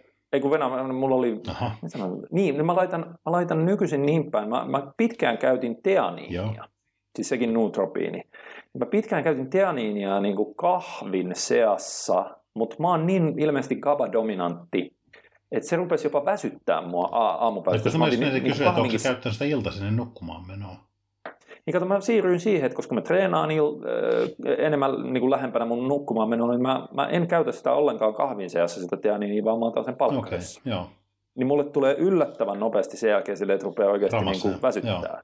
Joo. joo ja se rauhoittaa hyvin ja sitä rataa. No niin. että, tota, noiden lisäksi itse asiassa ainoa, minkä mä mainitsisin, mainitsisin vielä niin kuin lisäravinnesektorilta, niin on kollageeni. No joo, ja sekin joo. on vähän niin, kuin niin päin, että mä alun perin mä hain siihen, tiedätkö, Utti laskee vittu perus... Dr. Ötkerin leivotahyllystä otettava purkin lisäravinteeksi, mutta tota, menikö nyt? Kyllä, kun ei se, siis se oli alun perin, mä, mä, mä otin sen, koska mä luin just nämä kaikki tutkimukset siitä, että, että, että sehän on vittu se oli kyllä pitkään sellainen, että, että, että, että kun katsottiin eri proteiinien näitä aminohapposkooreja ja sun muita biologisia arvoja sun muita, niin kun eihän niin kuin, kollageeni ei sisällä leusiinia muistaakseni paljon paskaa valiko ollenkaan, mm.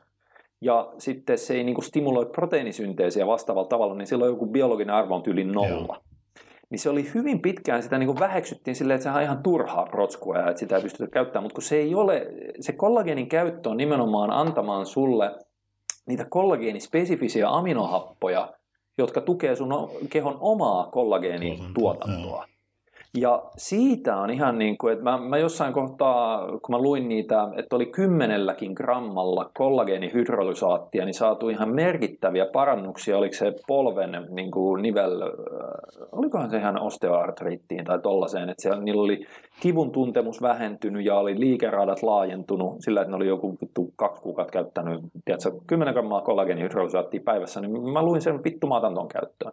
Niin mä otin sen käyttöön, mä ekaksi ostin niin, niin kuin lisäravinteena, mikä oli kalliimpaa. Ja sitten mä huomasin itse asiassa, mä en tajunnutkaan sitä, kahden viikon jälkeen mä olin silleen, miksi vitussa mun kynnet ja nenäkarvat ja hiukset ja kaikki kasvaa niin vitun nopeasti. Ja se itse asiassa on mulla ihan suorassa yhteydessä ja jälkikäteen rupesi, rupesi tutkiskelemaan niitä, niin ihmiset, jotka käyttää kollageenia, niin just kaikki tollaset... Niin Kasvoiko kuin... häpykarvatkin? Silloin tursu housuissa Sellaiset tuolla. metrin, ja sellaiset metrin Joo. pituiset, sellaiset, kun normaalisti ne on vaan puoli Lähtee reenaan, niin joutuu laittamaan ne leteille silleen reisiä pitkin. Joo, joo, joo. joo. Hieno homma. Ja tiedätkö, ne tukee aika hyvin, kun on sellainen, sellainen tuuhe, että tiedätkö, puolen metrin puska tuossa, no niin sitten kun kyykkää, niin tota, se painautuu siinä vähän silleen. Pompulalla laitettu silleen, niin letit, ei saamari Mutta siis mä huomasin, äh, niin kuin vittu, että nenäkarvat alkoi, tiedätkö, siis silleen katsoin, mitä Tämän jälkeen kukaan ei me ostaa, onkaan naispuolesta kuuntele, ja, ja, ja, kynnet kasvoi. Sitten, mutta mut mähän sain siitä, muistatko kisadieteillä usein oli se ongelma, että alkoi noin niin kuin, sormenpäissä iho niin kuin halkeilla. Niin mä sain siihen sitten sen avun siitä myös kollageenista. Mutta se kollageeni nopeasti sitten, kun mä katsoin, että vittu, että tämähän on yllättävän pätevää ainakin tällaisille tietyille tukikudoksille. Joo. Niin tota, mä katsoin, että mistä mä saan tämän niin kuin kaikkein edullisimmin, kun tämä niin kuin lisäravinteena ostettuna on vähän kallista. Mm. Niin sitten oikeasti Suomessa vaikka niin kuin tu, heinon tukusta tai mistään, niin kyllä sieltäkin löytyy niin kuin kollageeni, mikä tulee, on niin kuin liivatejauho nimellä. Ei, kaikkein edullisin on se Dr. Oetkerin vittu, onko se 65 gramman purkki leivontaosastolla S-Marketeissa. Se, se on edelleen, niin kuin, että, että sä voit tehdä siitä hyytelön tai sä voit sekoittaa se johonkin. Ainoa, mitä mä rupesin viime aikoina testailemaan, niin on, tota, onko se MyProteinilla vai Bulk Powder, jompikumpi näistä Eikö kannattaisi kesäaikaan niin kuin sellaista australialaista suurta herkkua cracklingia? Mi- mitä se on? Osta possun vaikka pork belly, mikä se no, on? Si- se, siis se ei ole porsaa sehän... suomeksi, mutta se on niin kuin pork belly, siis se on jotain no, niiden pala, ei vaan pala porsaan lihaa, ja sitten kun sä pistät sen uuniin, vähän viilotat sitä pintaa, katso, se on se paksu porsaan nahka. Lyöt sen uuniin sille, että se oikein kunnolla kuivahtaa ja käpristyy, niin se on niin kuin ihan suurta herkkuu. Se on vähän sama kuin sä ostaisit kokonaisen broilerin, tiedäksä, niin osa tykkää syödä sen broilerin nahan, kun se on silleen rapsakka ja crispy. Se no crackling no, on siis sama, Siitä se on se porsaan nahka, niin siinähän sulla on kollageenia, kato. Ja jetto hyvä. On, on, ja toki noin on kaikki on tyyppi 1 ja 3. Mm kollageenia. Eli se tyyppi 1 ja 3, niin se jeesaa kaikkia muita tukikudoksia paitsi rustopintoja Joo. muistaakseni. Et se, tota, et se tyyppi 2 kollageenia, niin sä saat oikeastaan lähinnä niin kuin kanan oliko se kanan luista vai rintalastasta, mä en muista mikä Joo, se oli. Et se on vähän harvinaista.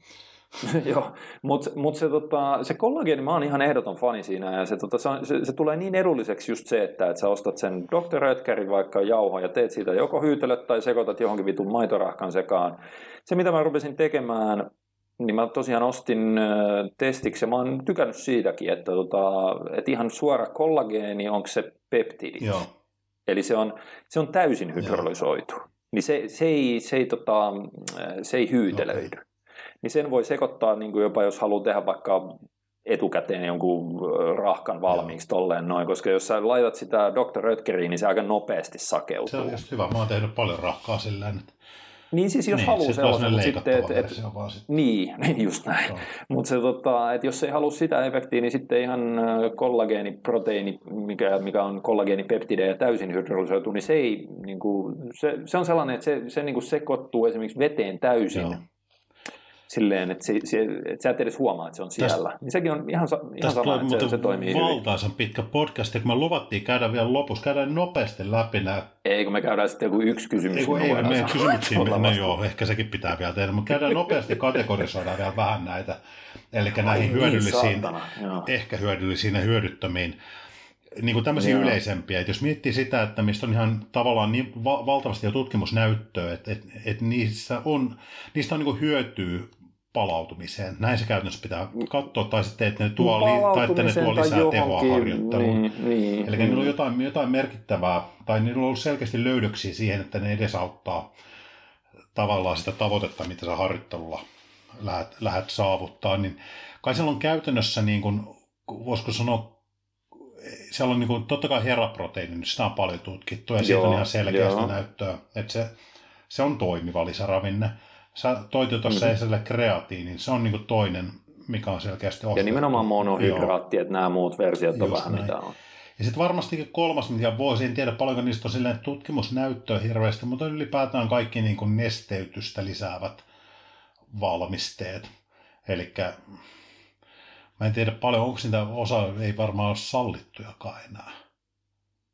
Ei vaan, kun se oli itse asiassa toi glyseriini niin. esimerkiksi, niin se oli, se on poistettu mun mielestä vadallistoilta. Okay. Si- Eli se, sitä käytettiin peiteaineena mun Joo. mielestä. Se, se, itse, se itsensä niin kuin ole suoranaisesti mikään suorituskykyä nostava, mutta se, sitä käytettiin niin kuin laajentamaan kai plasmaa, että sitten jotkut muut Joo. jutut ei näkyisi tai jotain. Mutta on tavallaan niin semmoinen, että, että se, sillä on ihan selkeästi vaikutusta siihen, että se parantaa sen kropan nesteytystä. Yes, joo. Ja ei nyt mennä sitten tähän mihinkään magnesium- ja kivennäisaineisiin tässä yhteydessä, mutta aika, aika liki varmaankin, tossa, on, jos mietitään ihan semmoista selkeästi, semmoista, mistä on niin näyttöä. No, onhan siellä siis jossain määrin sitrulliinista. Mä laittaisin sen melkein sinne keskimmäiseen kategoriaan, samoin kuin beta-alaniini, niin ehkäpä kuitenkin sitten. Niin ja, ja beta-alaniini varsinkin niin punttaajien puolella, niin mä ehkä näkisin sen lähinnä sellaisena, että, että se, se on, se on niin kuin kestävyyssuorituksissa, niin siitä on mm. näyttöä, mutta sitten taas niin kuin punttitouhuissa ne harva treenaa sellaisella tavalla, että siitä beta niin niistä olisi suoraan mm. hyötyä. Toki tähän ensimmäiseen kategoriaan voidaan lisätä siis hiilihydraattivalmisteet kokonaisuudessaan, koska se, se on, niin kuin niin. päivän selvä asia, että urheilujuomat, niin, urheilujuomat mm. että jos sulla on niin kuin, jos sä harjoittelet alueella, mikä käyttää glukoosia energian lähteenä, niin silloin glukoosin mm. nauttiminen lisää sen energiatasoa, ja se ei varmaankaan toi johtopäätöksen uskaltaa niin kuin tehdä.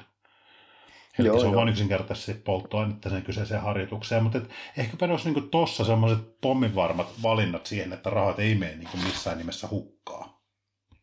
Joo, joo. Et, Sä halusit sen sitrulimalla, se on, joo, voihan senkin periaatteessa, mutta mä ehkä laittaisin Se on vähän sinne, siinä siinä, että kyllä se, sinne mm, mutta se, sehän on, se on, se on muistaakseni niin kuin ne vaikutukset, no bodarit käyttää sitä enemmän pumppi. Niin vaikutukseen, mutta siinä mun käsittääkseni jonkin verran sarjakestävyyteen Joo. tai tollaiseen on, on niin kuin ihan todettuja Joo. vaikutuksia. Sitten varmaankin se keskimmäinen kategoria semmoiset, mistä todennäköisesti on hyötyä, tai todennäköisesti saattaa olla hyötyä, miten se nyt sitten niin siis mahdollisesti, saattaa, saattaa olla hyötyä, mm. niin, niin tota noin, sinne sitten varmaankin tulee itse asiassa pitäisikö tuo kofeiini laittaa tuohon ekaan kategoriaan?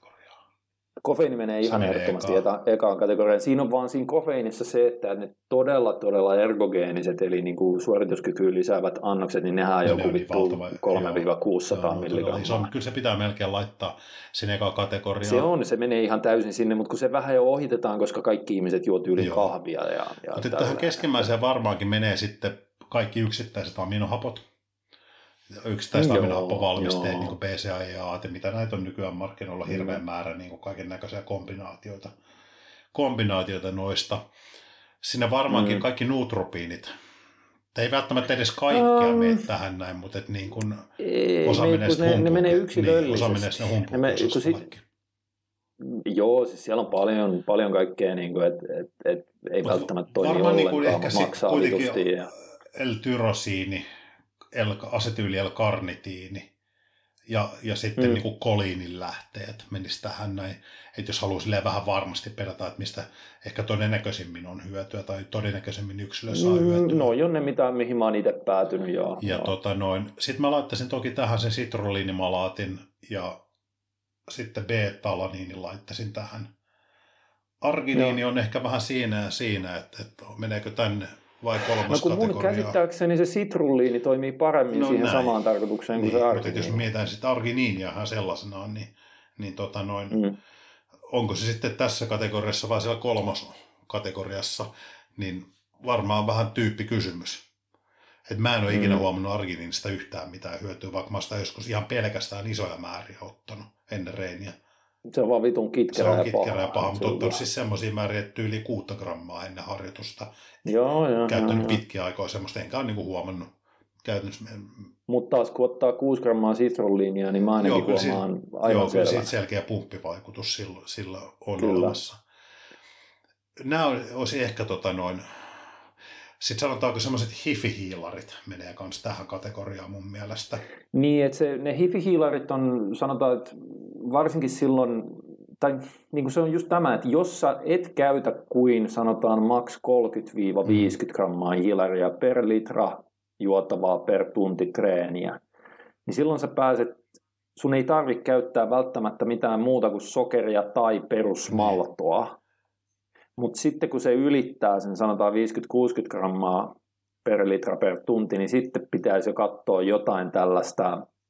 Itse asiassa näähän on, ei siellä tarvi edes Vitargoa välttämättä, vaan se, se köyhän miehen niin kuin Vitargo, mi- mi- mikä oli, niin kuin, eikö se ollut sekoitus 80-20 ää, maltodextrinia ja vaccinacea, joo. niin, esim, niin, niin tota oli ensinnäkin tuo Osmopure ja sitten ihan sama Fastilla oli se, mikä supermalto. Supermalto. Et, et se on sellainen mielenkiintoinen, kun siinä yhdistetään se malto ja sitten paremman osmolaliteetin se, se, se waxinace, niin se yhdistelmä toimii useimpien Kyllä vatsalle aika hyvin. Joo, Mutta- joo, joo et se, se on sellainen On. halpa, äh, halpa versio tuohon, mutta sekä, se, ei, se ei tosin niin kuin mun mielestä se ei riitä ihan yhtä pitkälle Mutta tavallaan ehkä se mä laittaisin hifihiilarit sen takia tähän, että se on varmasti paljon yksilöitä, jotka pystyy sitä 100 grammaa hiilaria käyttämään myös sokerista. Niin tavallaan se, No että... voi olla joo, ja siellä kaikkien niin, tottuu et, sit tavallaan sit laittaako rahaa Mm. sitten selkeästi kalliimpaa hiilarivaihtoehtoon, Mm, niin sä et, niinku, mm. elikkä, sä et saa siitä mitään ratkaisevaa hyötyä silloin verrattuna siihen toiseen vaihtoehtoon, niin sen takia mä ne hifihiilarit tunkisin ehkä tähän keskimmäiseen kategoriaan, että niistä on mahdollisesti hyötyä. Mutta osalla, kun, ne, kun me se eka kategoria laitettiin niin kuin NS-hiilari valmi, eli, eli, eli puhutaan vaikka sokeri, nyt ihan yksinkertaisesti, mm. Niin, niin se kuuluu sinne ekaan kategoriaan, koska siitä kaikki saa jonkun verran hyötyä siihen harjoitteluun, jos se harjoittelu on glykolyyttistä. Mutta se, että Joo. vaihdatko sä sokerin sitten vitarkoon, joka on kuitenkin varmaan parikymppiä kiloa, niin siitä ei välttämättä olekaan enää hirveätä hyötyä. Niin, ja jos ne määrät on pieniä, niin siitä Silloin ei ei ole, mutta ei vält- välttämättä ei ole isollakaan määrillä. Tai se hyöty on niin pieni, Mm. että se ikään kuin ei ole ehkä Mm. kannattava, kannattava trade silloin. Mitäkään muita tähän keskimmäiseen kategoriaan tulisi tämmöisiä, mitkä on Näitä nyt on vähän silleen, että se olisi hauska, kun olisi, olisi ruvennut jotain niin kuin historia havinaakin tutkimaan, niin. niin sieltä olisi löytynyt kaiken näköisiä, mihin joskus niin HMB, tutkimusnäyttö niin kuin, HMB ei, ei, koska se, tota, siinä oli se, että se HMB on edelleen vähän ne ainoat olosuhteet, missä sillä HMBlla on saatu jotain selkeää hyötyä, sanotaan ei lihaskasvuun, vaan on puhuta sitä ollut silloin, kun se, vaikutuksesta nyt. Niin, mutta kato, se oli se, että, että se lopputulema, Mm. mitä sillä haettiin, oli suurempi lihaskasvu, niin se oli nimenomaan, kun sulla oli massiivista kataboliaa. Niin. Eli kun sulla oli joko totaali aloittelija, joka rupesi treenaamaan kovaa, tai sulla oli pidempään treenannut tyyppi, koska se, ne alkuperäiset tutkimukset kaikki tehtiin Joo. aloittelijoilla. Ja sitten kun treenanneet ihmiset rupesivat käyttää HMBtä ja treenasi normaalisti, niin huomasi, että ei tämä tee Mm. vittu mitään. Niin sitten joku kymmenen vuotta myöhemmin siitä tuli ne uudet tutkimukset, missä myös eh, niin kuin kokeneilla treenaajilla saatiin Ja se oli aika annosmäärillä, Hyötyä- muistaakseni vielä siinä treeni ympärillä. Se oli iso annosmäärä, mutta se, ehkä se oleellisin juttu oli siinä, että silloin se treeni, rasitus vedettiin ihan overreaching joo. tasolle. Eli silloin oli taas vähän niin kuin, että, että sulla on Niin, liiallista kataboliaa. Muuttuja oli kuin... Mutta silti mä... En- en mäkään sitä kyllä. Esimerkiksi mä, mä, mä en enää sitä Joo. enää niin kuin käytä. Että Vaikka se, se on, se, silloin kun se alun perin oli se HMB, niin se oli ihan vitun niin kallista. Ja mä ostin jostain, tiedätkö. Alelaarista sitä vuonna vittu 2001 viimeiset purkit pois ja ihan pärinöissä, niin tiedätkö, täpinöissä, niin Joo. yritin sitä käyttää. Myöhemminhän se halpeni aika paljon, mutta mä en siltikään enää sitä itse käyttäisi. Öö, Sitten Mitä? Tuossa ei oikeastaan niin kuin, että, että Alfa hika. Joo, siirrytään sitten siihen kolmanteen kategoriaan, eli semmoisen, mitkä on, niin kuin, se, se mitkä menee on niin kuin ehkä sit, voisi sanoa melkein basteja kaikki.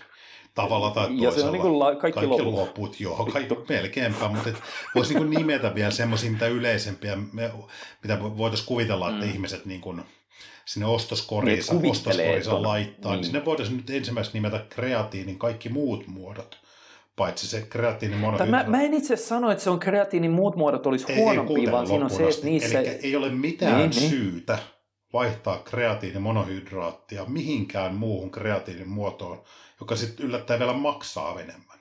Eli, niin, sen takia ne on niin kuin niin. vast, koska niissä, niiden markkinoissa pyritään niin kuin tavallaan saada kuluttaa ostaa sitä tuotetta vetoamalla semmoisia ominaisuuksia, mitkä ei tule tai vaikutuksia, mitkä ei tule toteutumaan. Niin niitä myydään ikään kuin se olisi niin, parempi ei versio. Ole. Eli, eli tavallaan Joo, niin kuin, ja itse asiassa saattaa olla jopa huonompi versio. Mm, eli, eli koska tämän takia... tutkimuksia ei ole tehty näillä muilla mm. kauheasti, tai niistä ei ole saatu hyvää näyttöä, kun taas siitä peruskreatiinimonohydraatista on ihan on. vitullinen eli, eli sen takia kaikki muut kreatiinimuodot laitetaan kyllä tänne laariin bast, lukuun ottamatta yhtä keissiä, eli jos, jos kilpailee semmoisessa painoluokkaurheilussa, missä on tosi hilkulla sen kropan painon säätely, niin silloin ehkä tavallaan lähellä mm. puntaria, jos haluat saada kreatiinin hyödyt, mutta et tavallaan nostaa painoa, niin silloin mm. jonkun semmoisen muodon käyttäminen, mikä ei niin paljon tavallaan sitä nesteretentiota aiheuta, niin olisi niin, niin silloin on niin kuin tilapäisesti perusteltuja vaihtoehtoja vaihtaa monohydraatti niihin. Mutta kaikissa muissa tapauksissa niin ne on kyllä menee laariin bust. Sitten alfa-hika, joo, menee, menee laari, laariin bust. Ja tota noin, mitäs tämmöisiä muita yleisempiä? No totta kai me voidaan kategorisesti nöks, kaikki nöks. rasvanpolttajat heittää nöks, tänne. Nöks. Niin, nöksnöksit, joo. Joo, nöksnöksit oli vittu niitä kyllä tungettiin silloin aikanaan. Niin kuin joka, joka firmalla oli nöks, nöksituote, eli Joo, räjäyttää lihakset. Kyllä ne menee Joo, sinne, ja kyllä. käytännössä voidaan kaikki rasmapolttajat laittaa kyllä tähän laariin nyt. Aika joo, pitkälti, se joo, on, joo. on, on, joka, on niin kuin, ne yksittäisistä valmisteista saatu hyöty niin kuin dietillä rasvan polttamisen. Niin, se on niin, niin minimaalista. Se on niin, niin marginaali hommaa, että siinä ei niin mitään järkeä laittaa rahaa niiden mm. tuotteiden ostamiseen. Sitten tota, mitäkään muita tuosta tulisi nyt mieleen?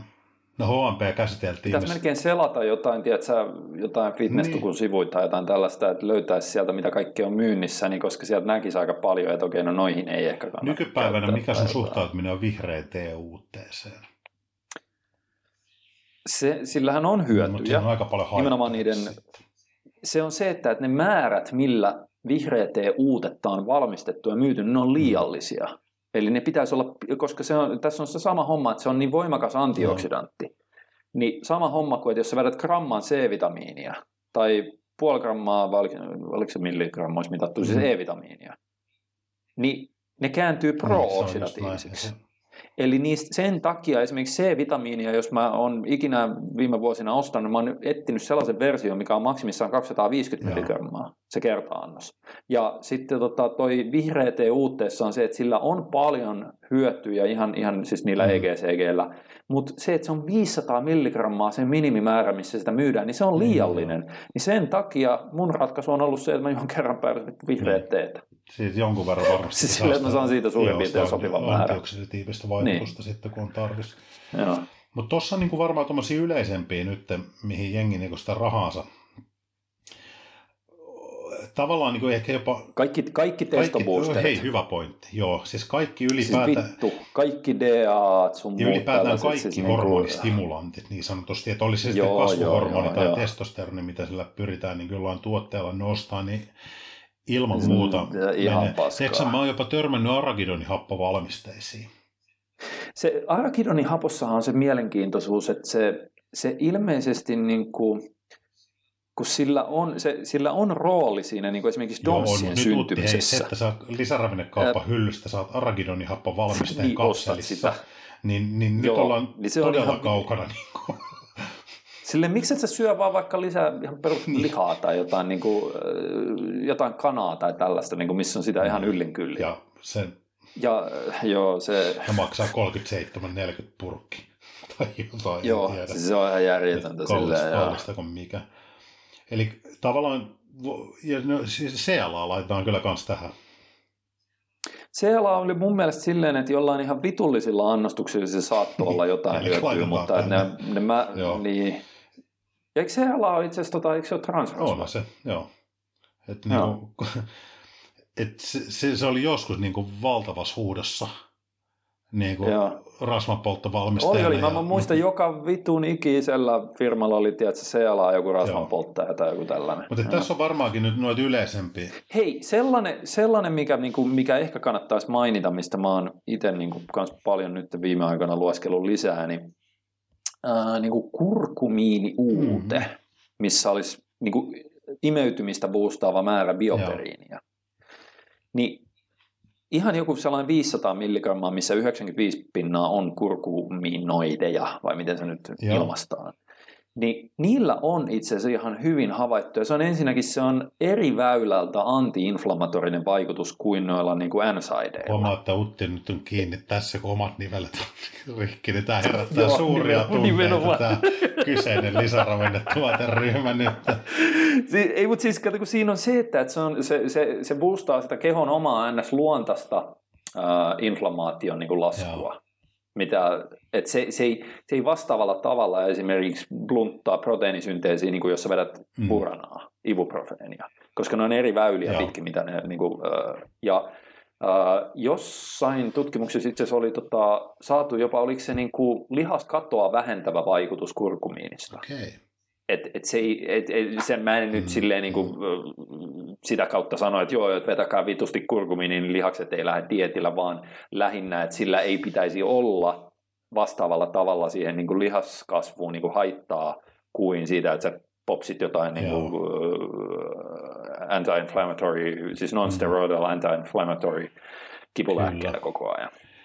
Et se, se on ihan sellainen mun mielestä, mutta Ketään ei ottaa, se on kiinnosta loppujen lopuksi. Ihmisiä kiinnostaa, millä lihakset kasvaa, eikä se millä nivelet voi hyvin.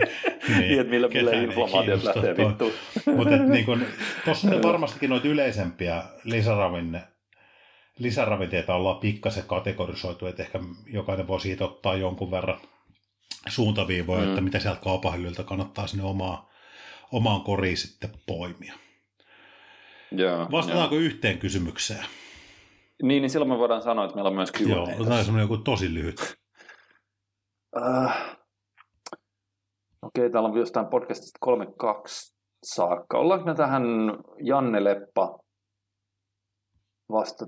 Tällä ei ole käytännön merkitystä, mutta kiinnostaa, kun aina toistatte tätä. Onko todenmukaista sanoa, että kipeänä kehovallan preferoi muita asioita kuin lihaskasvua ja lihas- sekä hermoston palautumista, vai onko kuitenkin siitä kyse, että keho jakaa rajalliset resurssinsa nyt myös sairastumisen selättämiseen? Eli tapahtuuko palautumista kuitenkin ja reeniäkin voi tehdä, mutta pienemmissä määrin? Eli Joo. mehän yleensä selitetään sitä, että, että silloin kun sä oot esimerkiksi kuumeessa tai kipeänä ylipäätänsä, niin ei kannata edes yrittää sillä hetkellä treenata jotenkin niin kuin lihaskasvua stimuloivalla tavalla, koska se kroppa silloin kun se on sairaana, niin se kyllä niin kuin resurssit Tämä jälkimmäinen siihen, kappale, se... mä luen tämän vielä. Tässä sairastuminen saadaan tässä asiayhteydessä mm. usein kuulostamaan siltä, kun koko keho menisi poikkeustilanne on osa normaaleista ruumiin toiminnasta lakkaa kokonaan. Aa. Tässä tapauksessa proteiinisynteesi ja hermoston palautuminen. Lähdetään purkaa Joo, tätä asiaa lakkaa. tästä. Ei ne Proteiinisynteesi mm. siinä mielessä, miten me nyt halutaan se niin kuin tässä tapauksessa ymmärtää, on, ei ole normaali ruumiin toiminto. Eli nyt me ei puhuta niin semmoista proteiinisynteesistä, millä korvataan sitä hajotettua lihasmassaa, mm, mm. vaan me puhutaan, niin, nyt, niin, vaan nyt me puhutaan semmoista proteiinisynteistä, millä pyritään lisäämään olemassa olevaa lihasmassaa, niin se ei ole normaali mm. ruumiin toiminto. Eli kiihdytettyä. Niin, se ei ole normaali, juu, ja se ei ole normaali ruumiin toiminto. Päinvastoin, että meidän normaali ruumiin toiminto olisi ikään kuin häivyttää sitä ylimääräistä proteiinimassaa, jos me ollaan joku tietyn lihasmassa tason taso jo saavutettu tai menty siitä ylikin. Mm, ei, se ei ole kropalle, ei ole vaan niin kuin, me ei ole niin kuin geneettisesti, me ei ole tavallaan muokkauduttu siihen, että se olisi edullista pitää sitä lihasmassaa.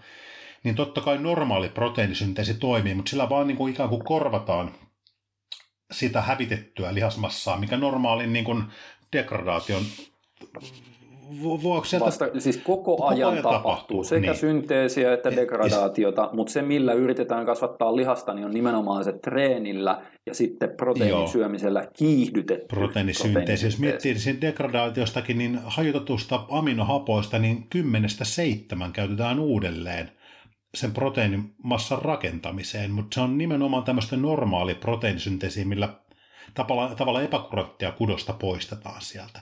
Mm, Mutta se, että mm. niin kuin on kiihdytetty proteiinisynteesi ei ole normaali ruumiin toiminto, ja voisin, nyt ei ole tähän hätään mitään niin kuin tieteellistä referenssiä heittää, mutta voisin tälleen niin kuin maalaisjärjellä jonkun verran asiantuntevana päätellä, että, että se, se on Sanotaan, aika työläs prosessi kropalle me, niin, niin kuin meillä yhteensä, yhteensä mitä 35 vuoden niin kuin treenikokemuksella, että kun kukaan ei vittu kehity niin. tai kasva sairaana. Kääntäisin vielä näin päin kun pitkällä treenitaustalla sä et kehity kunnolla edes terveenä.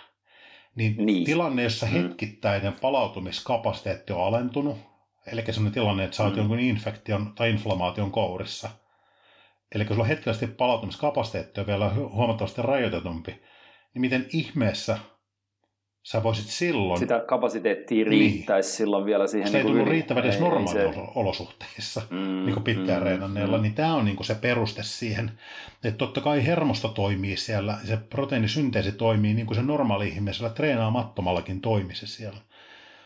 Mutta se, siis se on tavallaan niin päin, että ja edelleen meillä ei ole mitään suoraa tutkimusta ei. heittää, että kun kymmenelle tutkimushenkilölle kaikille annettiin joku influenssa B tai joku tällainen, ja sitten pistettiin ne treenaamaan ihan vitun kovaa, niin sitten että ne kuitenkin niillä havaittiin jotain pientä proteiinisynteesin Joo. kiihtymistä. Varmasti jotain pientä, mutta kun se on tyhmä tilanne ylipäätänsä yrittää sellaista. Tehdään tuosta kuin interventiotutkimus. Tartutetaan. Meillä on siellä kaksos, jos siellä on 20 henkilöä täysin terveitä, todetusti otettu vasta-ainetestit. Sitten siellä on tota, noin 20 henkilöä, niillä on sairastettu tai altistettu jollekin virustartunnalle, jotka eivät tiedä, Joo. ketkä on ottaneet sen injektion, missä on vasta-aine, tai niin tar- se taudin aiheuttaja, missä ei ole. Niin joo, pitää vielä, tiedätkö, joo, placebo pitää antaa kaikille Kyllä, kaikille oireet. tulee niin tavallaan pitää... kaikille se sama injektio reiteen, ja osa, osalle se tulee taudin aiheuttaja, ja sitten alkaa vertailla, että silleen, että kuka kasvaa, kuka toi ei. kuoli. Tota noin. Niin. sydänlihastulehduksen pysyviä vaurioita. Mut et... no, ei se, kun, siis kun tämä nyt on vaan, tämä menee nimenomaan tähän sanotaan maalaisjärki kautta Joo. ihan niin kuin vuosikymmeniä havaintokategoriaan, että silloin kun ihmiskeho on selvästi mm. sairas, niin se kroppa ei ole niin tyhmä, että se ainakaan preferoi sitä lihaskasvua yhtään, vaan se preferoi niin paljon siitä niin kuin sairaudesta tai taudista tai tollaisesta toipumista, että se pääsisi takaisin terveyden kirjoihin, takaisin normiolotilaan, kun se vaan Kyllä. pystyy. Ei se ihan sataprosenttisesti voi sieltä ottaa tietenkään sitä, että edelleen lihaksistossa tapahtuu myös proteiinisynteesiä, koska jos se lakkaisi se proteiinisynteesi kokonaan, niin koska se olisi meidän hormonit kanssa. on proteiineja myöskin. Että tämä pitää ymmär- niin, ymmärtää niin. sille, että proteiini on meillä paljon muutakin kuin ne näkyvät lihakset. Eli sen takia se mm, proteiinisynteesin niin jatkuva ylläpitäminen on niin kuin äärimmäisen tärkeä prosessi siellä. Niin siis nyt puhutaan niin kuin koko kehon Nimenomaan. proteiinisynteesistä, mutta jos vaikka rajattaisi se siihen niin kuin MPS, siis äh, luurankolihasten proteiinisynteesi, niin, niin se tota, voisin kuvitella, että jos ruvettaisiin näitä mittaamaan, niin silloin kun joku tyyppi vetää kuumeen päälle ja sanotaan, että se on just ennen sitä treenannut jonkun vitullisen hirveän mm. jalkatreenin, niin mä voisin kuvitella, että verrattuna terveeseen tyyppiin, niin sen nimenomaan jostain etureidestä niin, mitattu, tiedätkö, siitä, niin, joo. Niin, niin se on ihan vaan sen kuumeen aikana todennäköisesti paljon paljon alempana mm. se rakennusprosessi siellä kuin sillä terveellä Kyllä. jätkällä. Ja tämä on nyt ihan bro science mutua ja kokemusperäistä tällaista, että sori, ei ole mitään PubMed-linkkiä, eli tämä on nyt paskapuhetta. Mutta jos mä lähtisin tältä pohjalta itse liikenteeseen, jos mä olisin niin kysyjä, niin niin, niin ehkä mä sitä miettisin. Sillä, että jos sulla on keuhko kuume, niin sä meet GB-gymille ja tota, teet 20 sarjaa no käsiä. Niin, ja tämä voidaankin sitten lopettaa sitten jakso tähän. Ja nyt ei ole edes vitsi, meillä on kohta kahden tunnin podcasti käsillä. Ja tota, noin, tuohon Utin hieman saivartelevaa henkeä tota, noin, esille tuomaan lauseeseen on hyvä lopettaa. Eli käykää hei www.muscleacademy.fi sivustolla ja lunastakaa ittenne sisälle verkkokurssille. Siellä on tykki, tykkipaketti tulossa lihaksen kasvatustietoutta. Klusteriharjoittelua. Se, on, se pohjautuu se ohjelma ollaan aika hyvin käytetty siellä niin erilaisia klusterimalleja sen suoran. Joo, suoran se, niin on, se on paljon muuta kuin kolme lisäksi. kertaa kahdeksan ja himaa. Käykää ottamassa selvää. Hei, nyt laitetaan homma pakettiin. Tästä tuli jäätävän pitkä jakso. Ai vittu. Tack och adieu. 你好